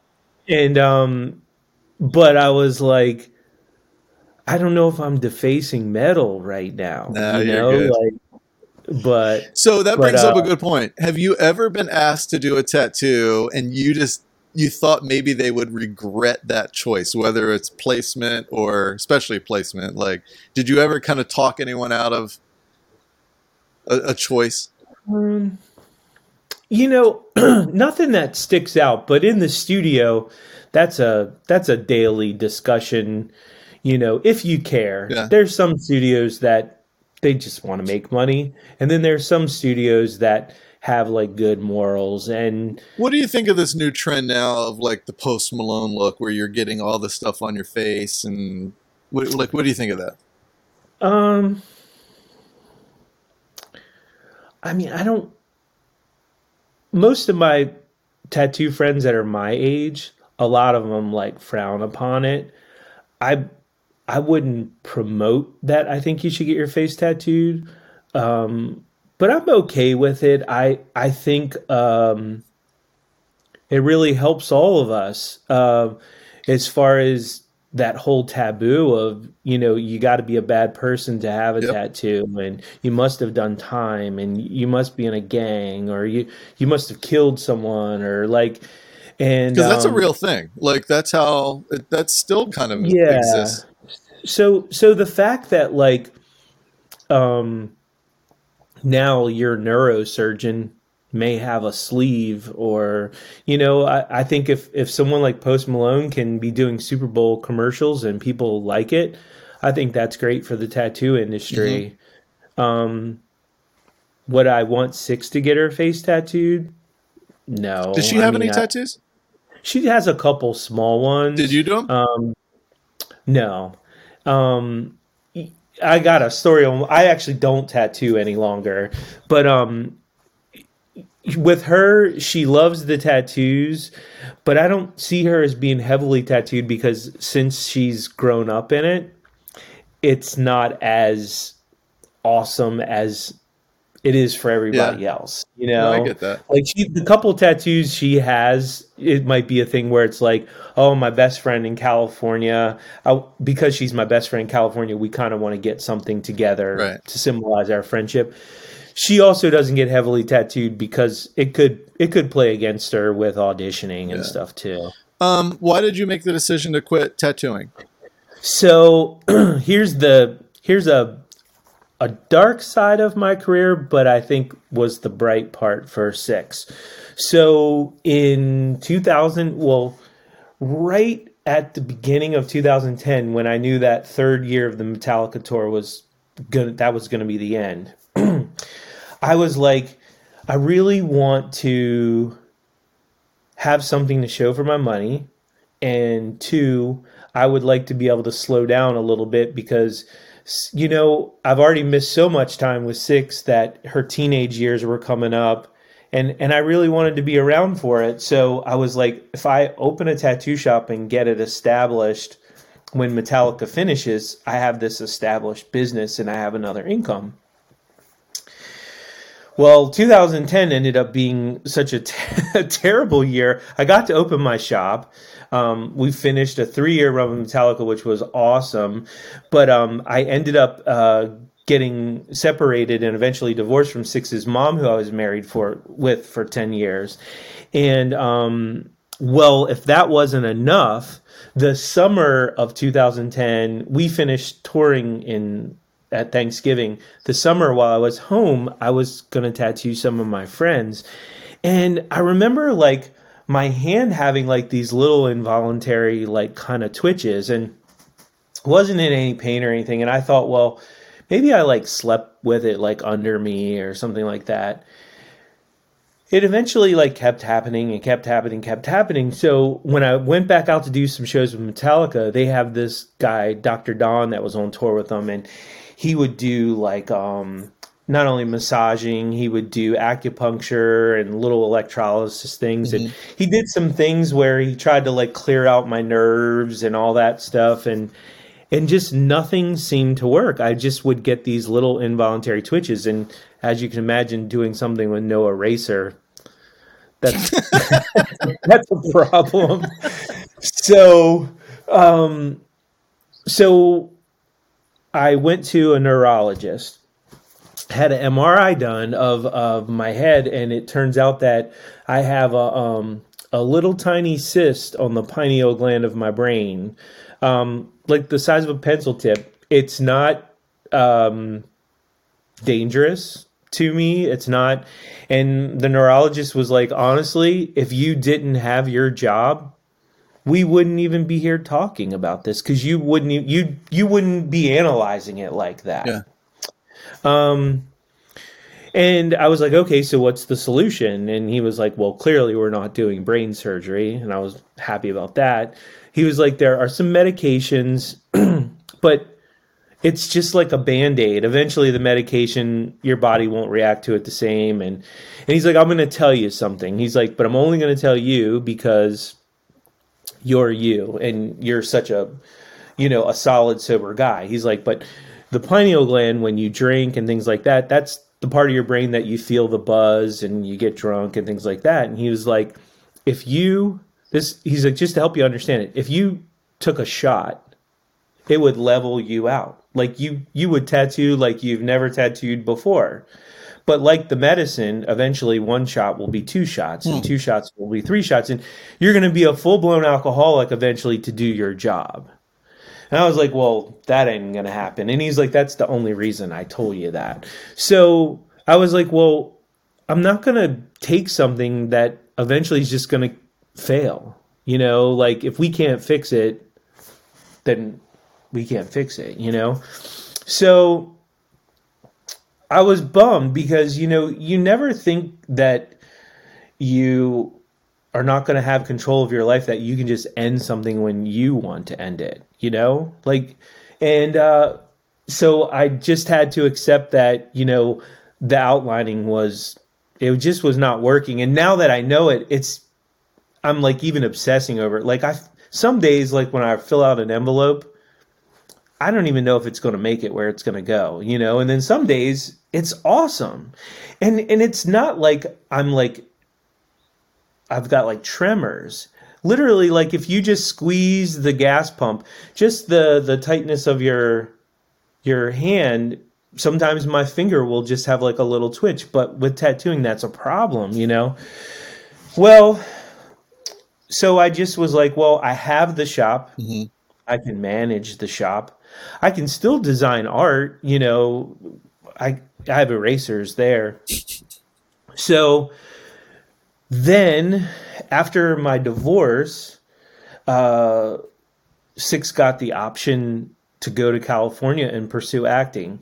And here's the bright side of the story: is my career was booming. Now I wanted to open this tattoo shop. My tattoo shop's established. Now I have two careers that are doing great. Would I've considered uprooting my life and moving to LA? I, I probably wouldn't have, you know? And the fact that I wanted to come off the road somewhat to be with her and have my tattoo shop as an income allowed me to move to Cal. We just literally uprooted. Like like we just we just were like, look, when you get out of school, we're gonna put everything we can in our pickup truck and our U-Haul, and we're gonna go there. And we'll sign a year's lease. And at about nine months, you and I are gonna have dinner together, and you can tell me if it's everything you thought it would be. And if it's not, at the 12 month mark, we'll put everything back in the truck in the U-Haul and we'll, we'll drive back to Maryland. Yeah. Like and I wouldn't have been able to do that. And I think so. I really feel like it probably happened for the well, right absolutely. reason. And it gave you that time with her, you know. Yeah. So at the time, I thought the world was so unfair, but it actually it made i mean it really gave her the opportunity to be who she is today and and excel in the things that she excels in and was worth the sacrifice. And i still have my tattoo shop 11 years later you know? And it's it's orange tattoo. Mm-hmm. Uh, where is it? In Annapolis. Annapolis like right on west street in annapolis. Um, yeah. And how much do you love just being a business owner? How involved are you? Are you there every day? Uh, I'm not there every day, but most of the time, I would say I'm there almost every day, but not all day. Okay. You know, I'm all the business side. So now when I travel with bands, I'm still doing the payroll. I'm still doing the supply ordering. I'm still handling all the business of the tattoo shop. I just hired, you know, two desk guys that are the mediators yeah. for the business and me, but but I'm totally hands on with all the business. So, are you still touring? Yeah. So, um, I am now in the hip hop world, um, and uh, I work for an artist named Future. Oh, yeah, yeah. And uh, and I I love it, and the reason I love it is because Future isn't a big fan of long tours. Um, he is he is like the king of the one-offs, you know? So usually like one weekend a month we'll fly out and we'll do shows. And but here's the here's the funny part. It could be Texas or it could be Australia. Like like we literally fly to Nigeria to do one show and then fly back home. Like I've I've backpacked to the Middle East wow. before. now, what, in what capacity are you working with Future? So Future, I'm the tour coordinator. Okay. So um, I'm not working with him personally, hands on, um, his day to day stuff, um, and because uh, well, for one, he's n- never around. He's he's so awesome. He he's the one artist that still keeps that mystery, you know, where you you don't see them. Yeah. And you you don't hear from them. So when they come like Prince, you know what I mean? Like you don't know anything about Prince, right? Like that's that's future. Like he he shows up um like right before he's to go on stage. Um you literally give him his mic in his ears in his SUV, he'll come on, he'll crush it, crush it for 60 minutes, hand you his ears, his mic, he'll get back in the car and he'll go back to his jet and fly away. That's crazy. It's awesome. And and that schedule is awesome. Yeah. So I'm the logistics guy on this. So I handle, you know, all the immigration, all the flights, all the hotels, the the rider with the production, um, the dressing rooms, all the advancing, all you know, just just all the logistics. And you're remarried now. And I'm remarried. So yep, how does that work? Does she go with you, or does she hang out back here in the no. states? No. So so she's she stays in Maryland. Um, she has a daughter that is six's age.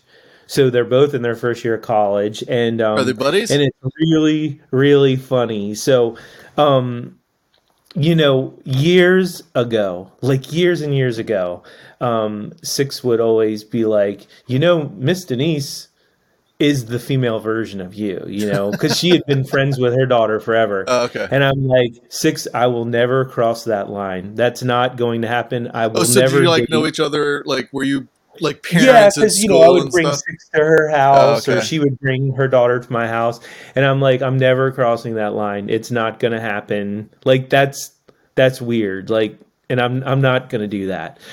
And she just would always be like, I'm telling you, like Miss Denise is, she's for you, you know.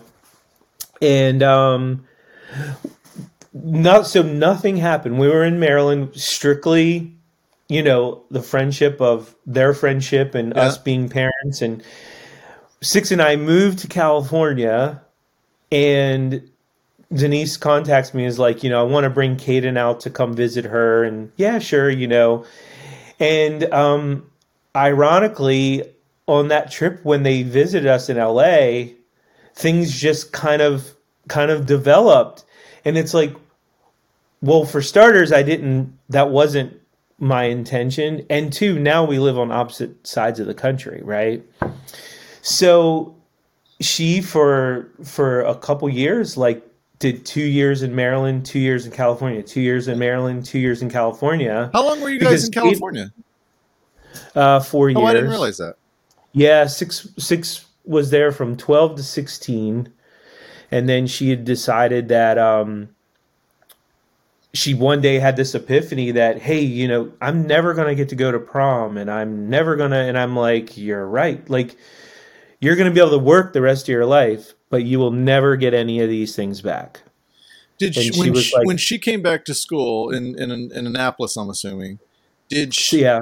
did she um what was that like for? Her was she like the oh that's the california actress girl or so it was it was great because she went to South River um, High School and it it you know all the girls that were on her soccer team prior to us moving were the soccer team at South River. Even the the varsity coach yeah. was her youth coach. Okay. So when she came back to South River and did 11th and 12th grade, um, everyone was used to her. Of course, there was some kids that knew about her and, and the teachers, but but all in all, like if you didn't know, she never let it be known. Okay. You know, she always she was like, "I'm here because I I I want to be a." I don't want to lose these years. I want to be a kid. Yeah. If I want to be in the limelight, I'll stay where I was, you know? And um, so she she played varsity soccer both years and did the yearbook and mm-hmm all the stuff the other kids did. That's great. And um, she's in college now. Now she's at NYU. Is she still focusing on soccer, or is that? So no soccer. Um, she had decided that uh, you know she didn't want her college experience to be based around a sport, mm-hmm. and um, and also you know because there's opportunities that you're going to get that maybe it might be an internship or something that because you're committed to the team, you can't do it. Yeah. So, um, so yeah. Well, listen, I uh, I don't want to keep you too much longer. I could talk to you for another two hours. Um, but that's great stuff. Um, real quick, I want to throw down a couple names here. Uh, you said Rob Zombie you tattooed. Mm-hmm. What was the Phil? You toured with Phil Collins. I did. What was that like? I did. I did the the first final farewell tour. That's what it was called. Oh my gosh! And uh, it was awesome. Is he great? Like was, I want to. I want to. I want to believe he's great.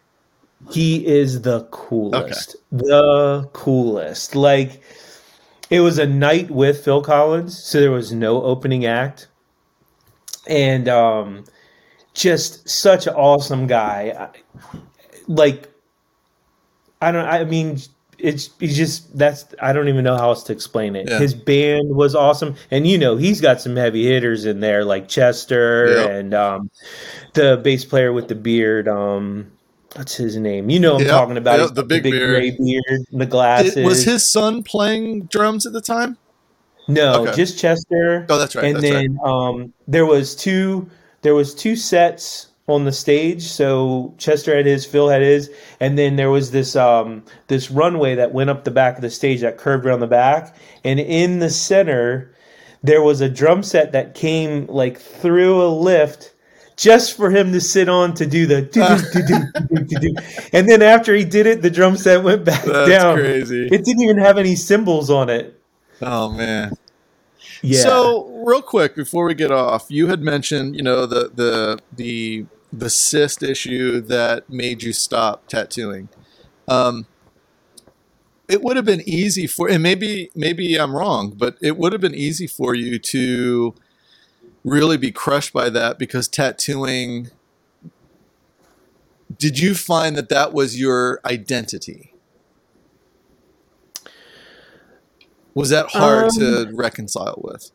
And did did you like wonder, well, now who it, Frankie is now? It, yeah, yeah, for sure. That that was my identity. Oddly enough, even all the stuff that I was doing in the music industry, you know, when so many people have like similar first names, you know, I would my friends on tour would be even introducing me to, "Oh, Frankie Tattoo." Mm. You know, and then it's like, well, it's now it's Frankie who used to tattoo, you know, yeah. and and um the you know I mean, it was it was uh it, was it was definitely like a struggle. Like i said like i've never experienced you always hear people especially on like social media you always see all these crazy like memes and stuff of like you know make sure you appreciate today for today and da da da, da you know?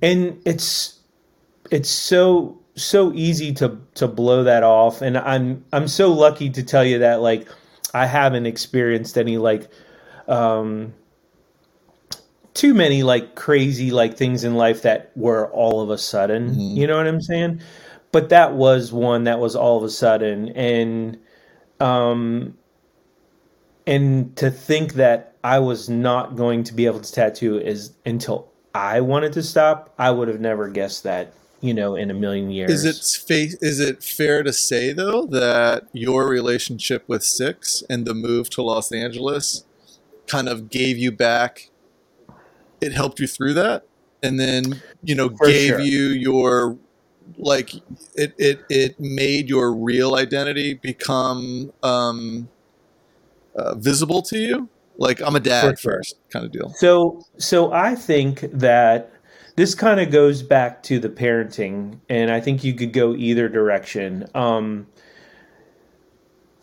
in that time I also experienced a divorce. Mm-hmm. Um and you know, I definitely got married to be married forever. You know what I mean? Um, and um, when you when you have a kid, especially, I don't care what gets thrown at you. It was kind of what I was saying earlier when we were talking is like it doesn't matter what kind of a day you have. When you come home, they're they're happy you're who you mm-hmm. are, you know, and they're proud of you. And going through a divorce and then that happening and and stuff like that, you you can either go into what I like to call as like a survival mode, which puts your life into perspective. And at this point, for me, it was, you know what? I have this little girl that is relying on me right now. So that's the bigger picture. The bigger picture isn't you can't tattoo. You have other ways of providing. You know, you still can do stuff in the music industry. You still can, you still do have a tattoo shop, you know, and I think as weird as it sounds, my divorce, I think, is what really created our what made our relationship so amazing is you know we we really got into that mode of it doesn't really matter what's around us mm-hmm. as long as we have each other you know we can make it work and and that's exactly what we did you know um even when we went to California, you know, um, being a single parent, a single parent with like no child support, like things like that. So mom wasn't involved to, anymore.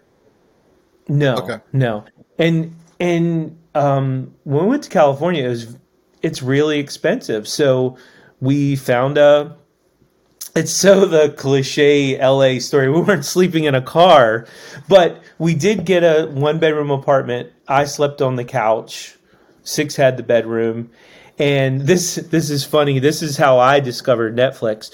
We bought a bunch of Tombstone pizzas and we opened a Netflix account and we watched tons of series until she would have an audition and we would go do the audition and we would come home and continue on the series because if we were at home eating tombstones we weren't spending money and we would just go to auditions and auditions and eventually you know we were able to move out and get a two bedroom apartment but that really was how we did it and honestly i wouldn't change it mm. it it's really cool to think like that's that's what we did and we made it work and and she never once felt like she was being cheated or you know or this isn't the way it's supposed to be or you know she really has that great attitude of we could live in a tent we're fine. You got each other. You know?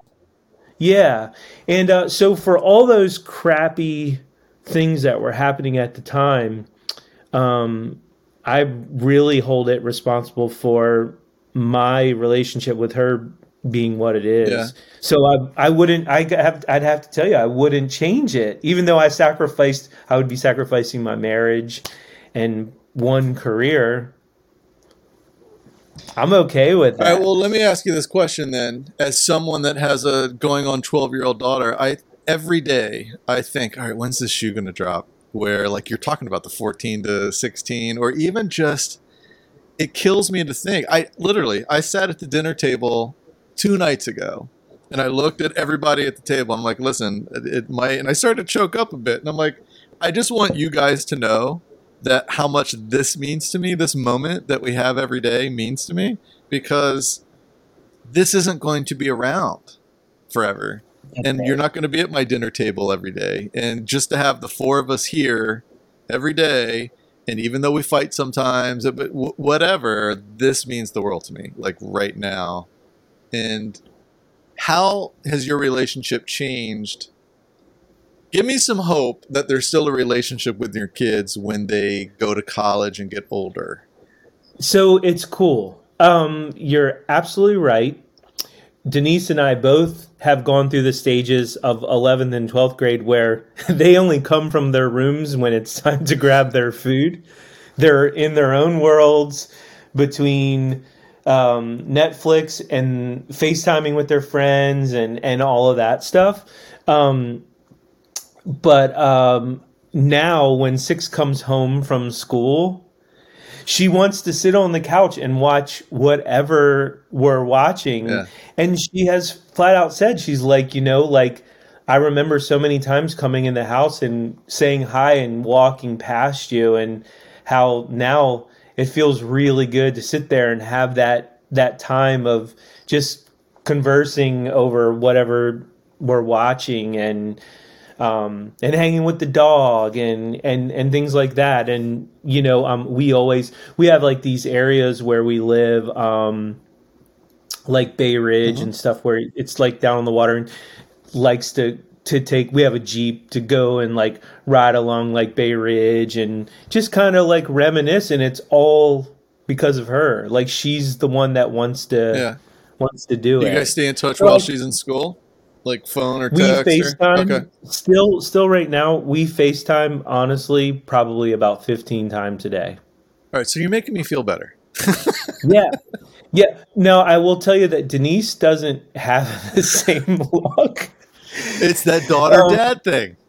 Yeah, yeah. It, it, I really think it is. You know, because Denise and her daughter have an awesome relationship, but um, I, I think Six and I, we've established such a a friendship too that when I FaceTime her, it'd be like me FaceTiming you. Yeah. You know, like what are you doing? You know what I mean? Like, oh, you know, I've I'm you know, I just went to grab lunch, blah blah blah blah blah. Oh, cool. You know, like it's like that. It's not like you calling and being like, "So I wanted to tell you," blah. you know what yeah, I mean? It's, it's not like, the. So what did you do today? It's it's you're not acquiring information. You have you're having a relationship.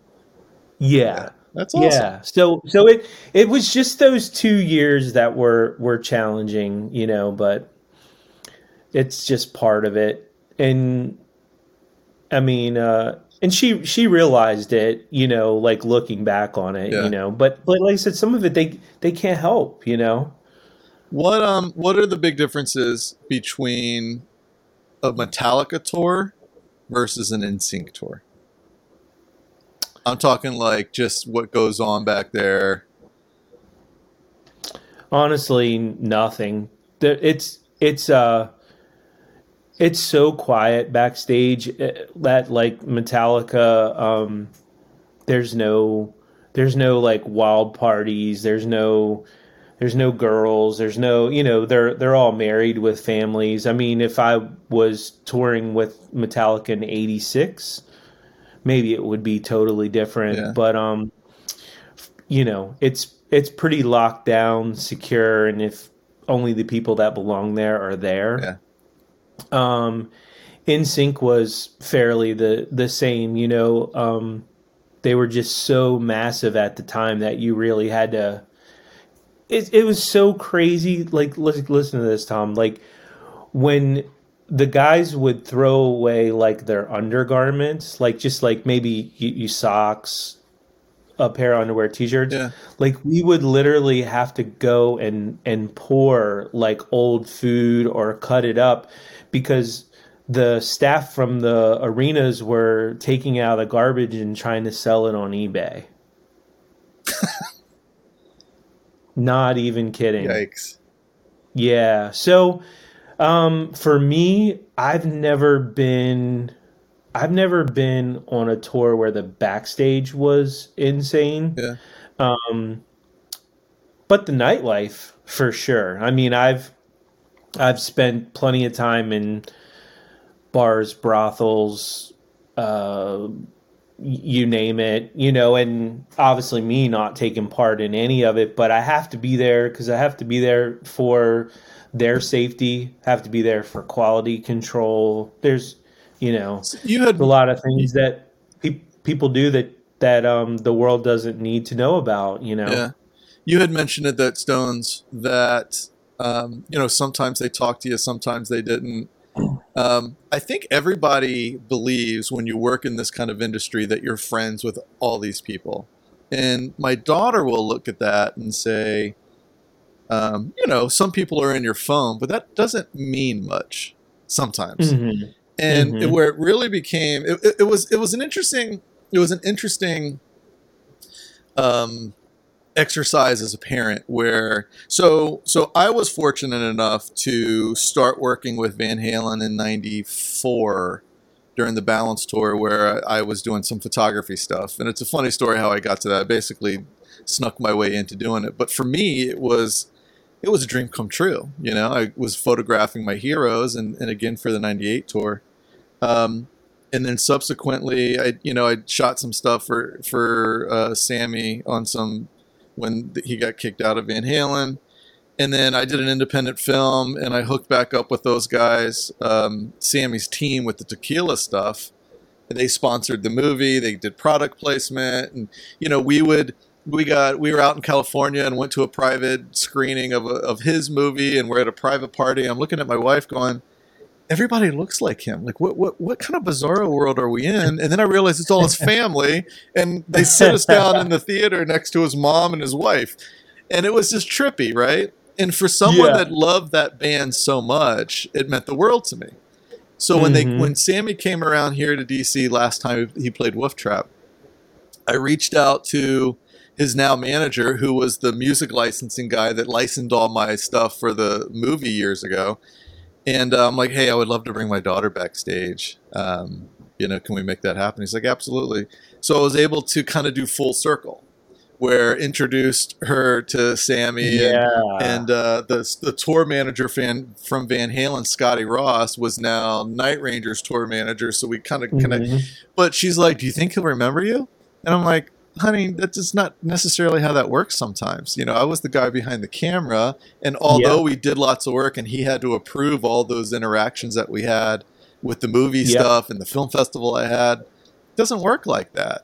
And yeah. it kind of it was a great experience because for me, I was able to go. This played such a role in my life. Here's one of the guys that you know was involved with that, but also that down to earth thing of it's not what everybody thinks it is. Yeah, yeah one sec. Let me grab my um my plug really quick okay. for my computer. I'm going to tell you a really cool story uh, about Justin. Um, Justin, you know, it was always like a a big deal for him to. You need to know everybody's name. Yeah, it's very very important. You should know people's names. It it goes a long way, and um. You know, for exactly like we were saying, like, you know, that fifth or sixth lighting guy. Um, and there was an artist that he was doing a tour with that he on his solo career was co-headlining with and I, I, won't say her name but but she they were talking in the hallway and as different crew members were coming by you know justin would be like hey so so hey so so hey so so you know and she was just like and they were co-headlined so they shared a lot of at least the production people and um, she said to him, she was like, "God, you you know more of the people on my staff than I do." And and he was like, "And what does that say?" You know, like, you know, like, and and it it really it really is true. Like, you know, for him, you know, he would be whether he's walking by or like have like a little grill by his bus. If you came by, he would be like, "Hey, Tom, what's up?" You know, like, you know, he wouldn't just do it because it was the right thing to do. Like he was waiting for you to reply, you know, like, and it really made a difference with the people that worked for him that, you know, like he has, he's acknowledged that I'm here. You know, you can, money is great and you can, you can pay people and you can give them bonuses, but that acknowledgement makes you work long hours. Yeah it makes you want to do the extra things and and things like that. And that was something that i always instilled you know in, in, six you know there's a lot of things that i've taken from the music side that i've told her. And i'm like you you listen that guy holding that camera it's it's heavy you know?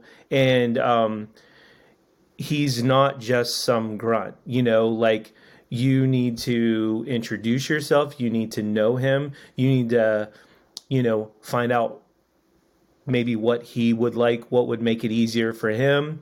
Be prepared so he doesn't have to hold that thing longer than necessary.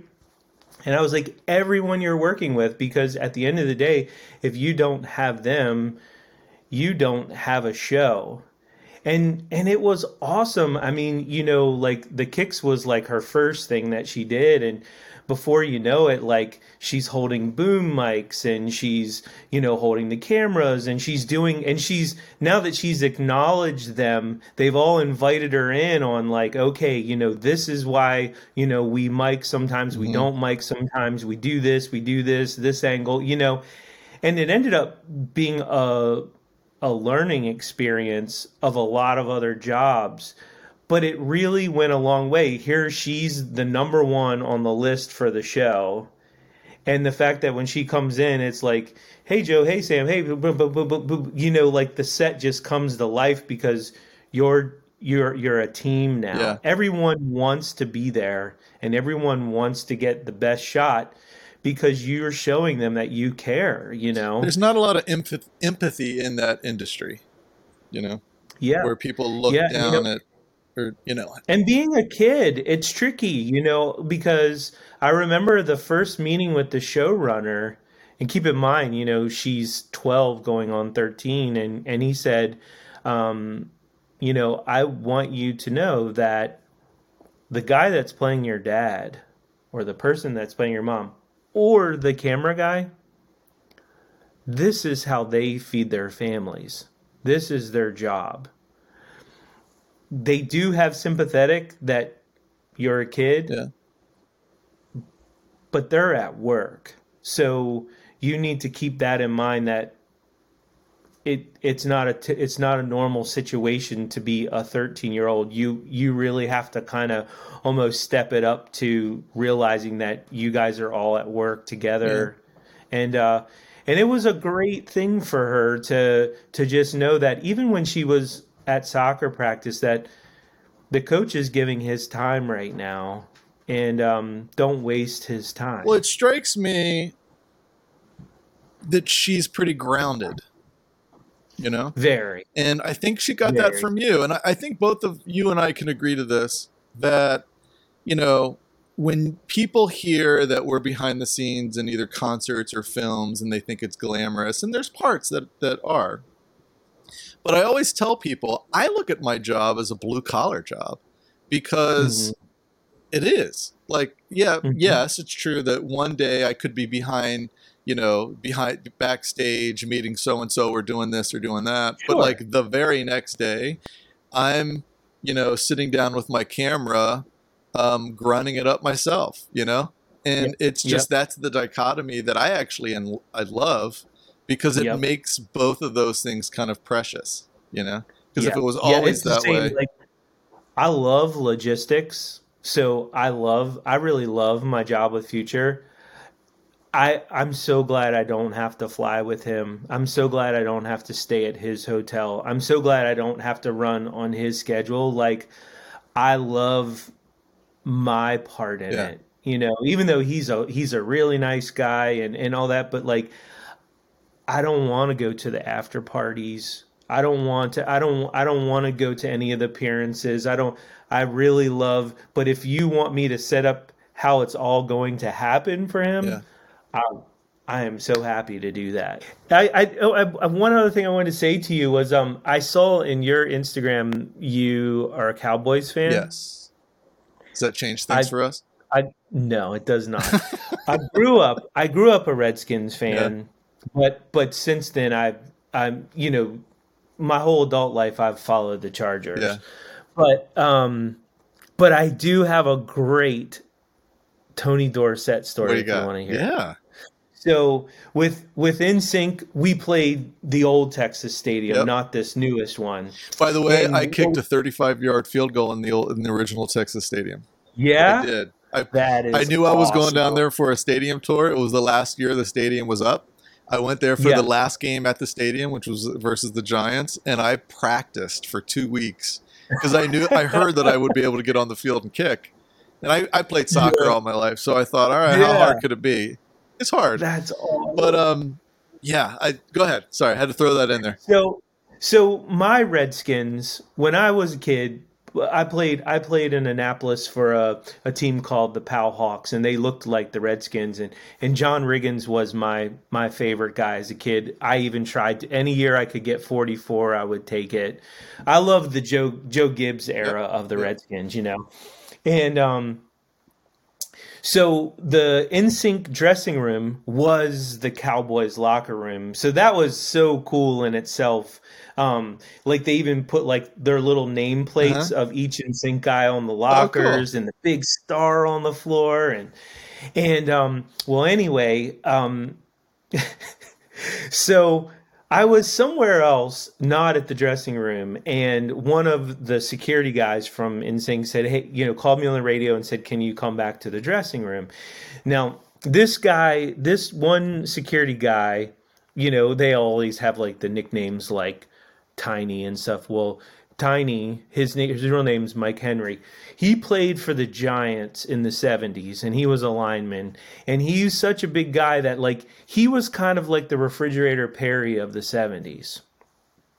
And, uh, but he was hardcore NFC East. Like, like he was like, you know, like I thought it was cool to be in Texas Stadium. You know, he he was like, I don't care. I wouldn't have cared if they all died on an airplane. Yeah, you know, yeah. like like he was like just different school of football. Yeah. You know. Well, he calls me back to the dressing room. I come back, and there stands Tony Dorsett. And I don't know what came over me, but something came over me. And Mike says, uh, "Tony, I want you to meet Frankie. Frankie, I want to meet. I want you to meet Tony." And I shake his hand but I don't let it go. Yeah. And um and he's like, It's so nice to meet you. And I stop shaking his hand and I grab with the other hand and I look him straight in the face and I'm like, I just want you to know as a kid, you made my life hell. and he gets this look on his face like, and I was like, because I was a Redskins fan. And he blurts out like laughing and he hugs me and he's like, Was that not the best football ever? Like, and we end up having like a big laugh and we're talking and and he's just like saying like how people will never understand how awesome that rivalry was and and uh, and I was just like man you you like every time you were on the field like you killed it you know? Like I dreaded you getting the ball so later that night, when he came to the show, he brought me back a mini Cowboys helmet signed with an HOF on it, like yeah, Hall yeah. of Fame. And he was like, I love meeting people like you, like it that you get yeah, it, you know. That's awesome. But I don't know what came over me. I, w- I got real serious and I was like, "You made my life hell as a kid." And he was just like, "Well, so I'm on a board of a charity uh, called Dreams for Kids DC, and we I was going to ask you what that is. So we provide clinics. Essentially, it's changed over the last year with Corona, but they're generally in-person clinics. They're oftentimes sports-minded for kids with special needs, whether physical or mental. And we partner with all the major sports teams. So, um, you know, everyone knows I'm a Cowboy fan. I, there's a Cowboy star sticker on the back of my Jeep.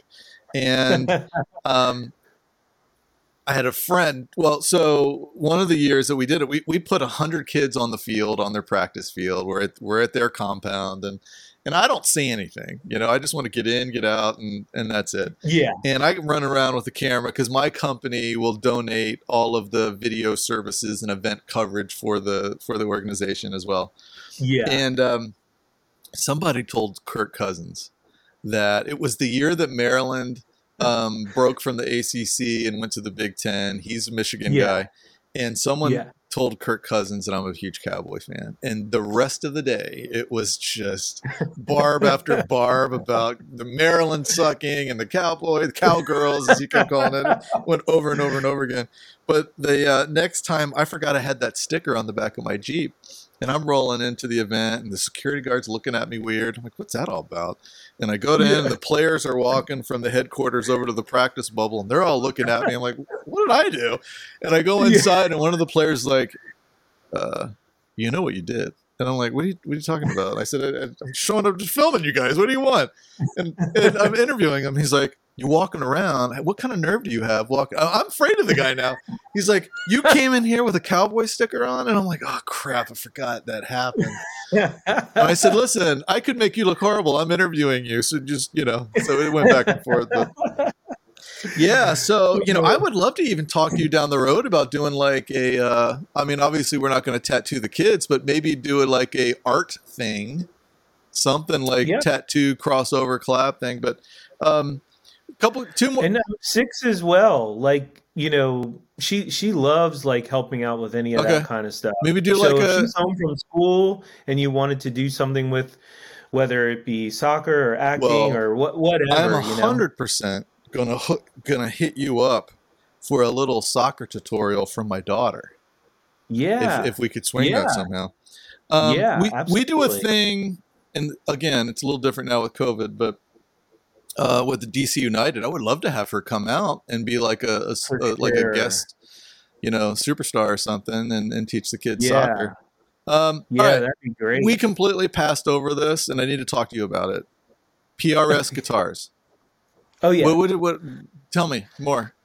So real another I mean I, I feel so lucky because I really love I really love every how everything worked out for me. But um so the old PRS factory, the original, was off of a road real close to my tattoo shop in Annapolis, off of a road called Chinquapin. It was on Virginia Avenue and it was real small. It was a real small factory. I mean our our dust collection system, we just made wood boxes and put rubber screens over and you jacked a dumpster up to a hood Wow. it it didn't really work at all. I'm probably still full of like rosewood and mahogany and but um you know back then no CNC machines Oh. and things like that.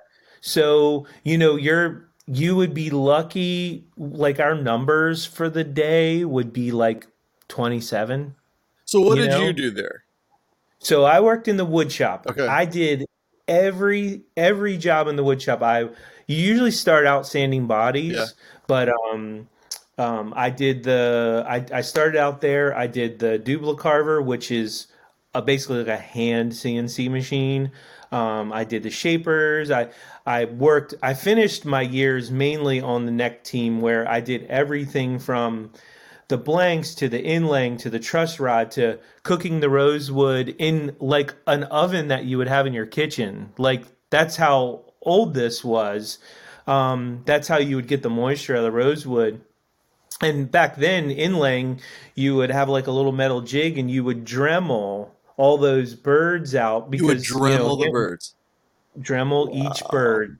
Um, and then um, uh, when they finally moved over to the Eastern Shore, um, I worked there for the first year. And uh, right after that is when my apprenticeship ended to where I could go take on like a full time job. Um, Paul, to this day, is still a very close friend of mine. Um, still communicate. Um, he was the, he was truly one of the coolest. Um, he, if you, everyone in there were musicians and stuff. So if you had a band, he would buy everybody's demo tape. Wow. Um, when you would have like the shop Christmas party, he would hold it at a venue and set up a back line, and everyone's shop band could go up there and play like two or three songs.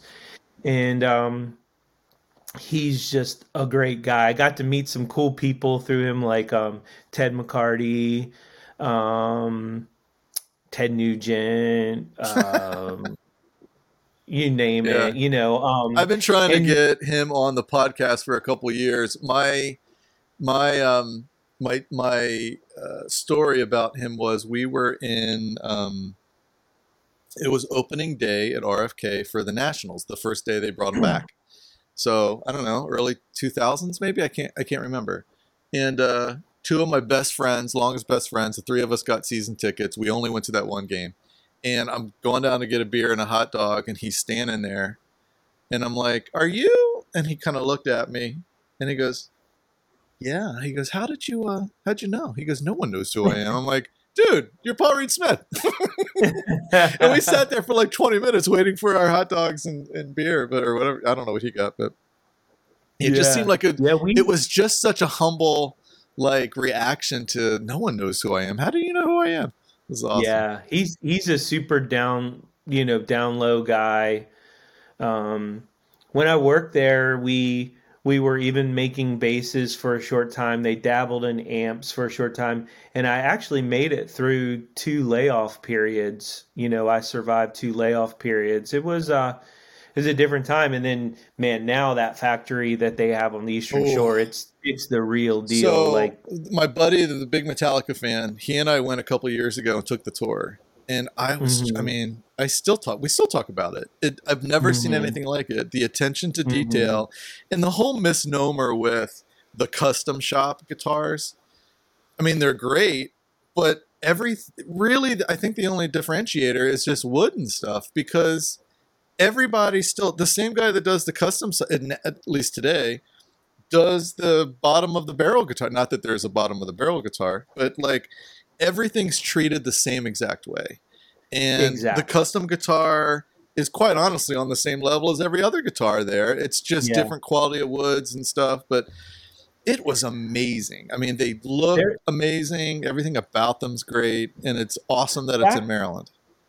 You know, back when Eddie Van Halen switched to uh, I don't remember the Music brand, Man? but with like the quilted maple and all that. Um, so this one. Yep. so you know, um, Paul Reed Smith actually uh, wanted to pick him up when he was switching, yeah. And he he complimented the guitar. I mean, he said it was really nice and amazing. I mean, Santana, you know, all this, but he said it looked like a piece of furniture because it was so nice, and I really was boggled when that Music Man came out with all the quilted maple stained. Yeah. And I was thinking to myself, like, it's besides the shape, it's not any different. You know, you went with the same style guitar. This reminds me very much of a Paul Reed Smith guitar. So this is a yeah. this is a 93 um I think they went up to 94 95 but um, it reminds me very much of it the I did see somewhere online that and maybe you know about this that that they made him kind of a um, a spec guitar to kind of get him over striped up. Did you did you see that or?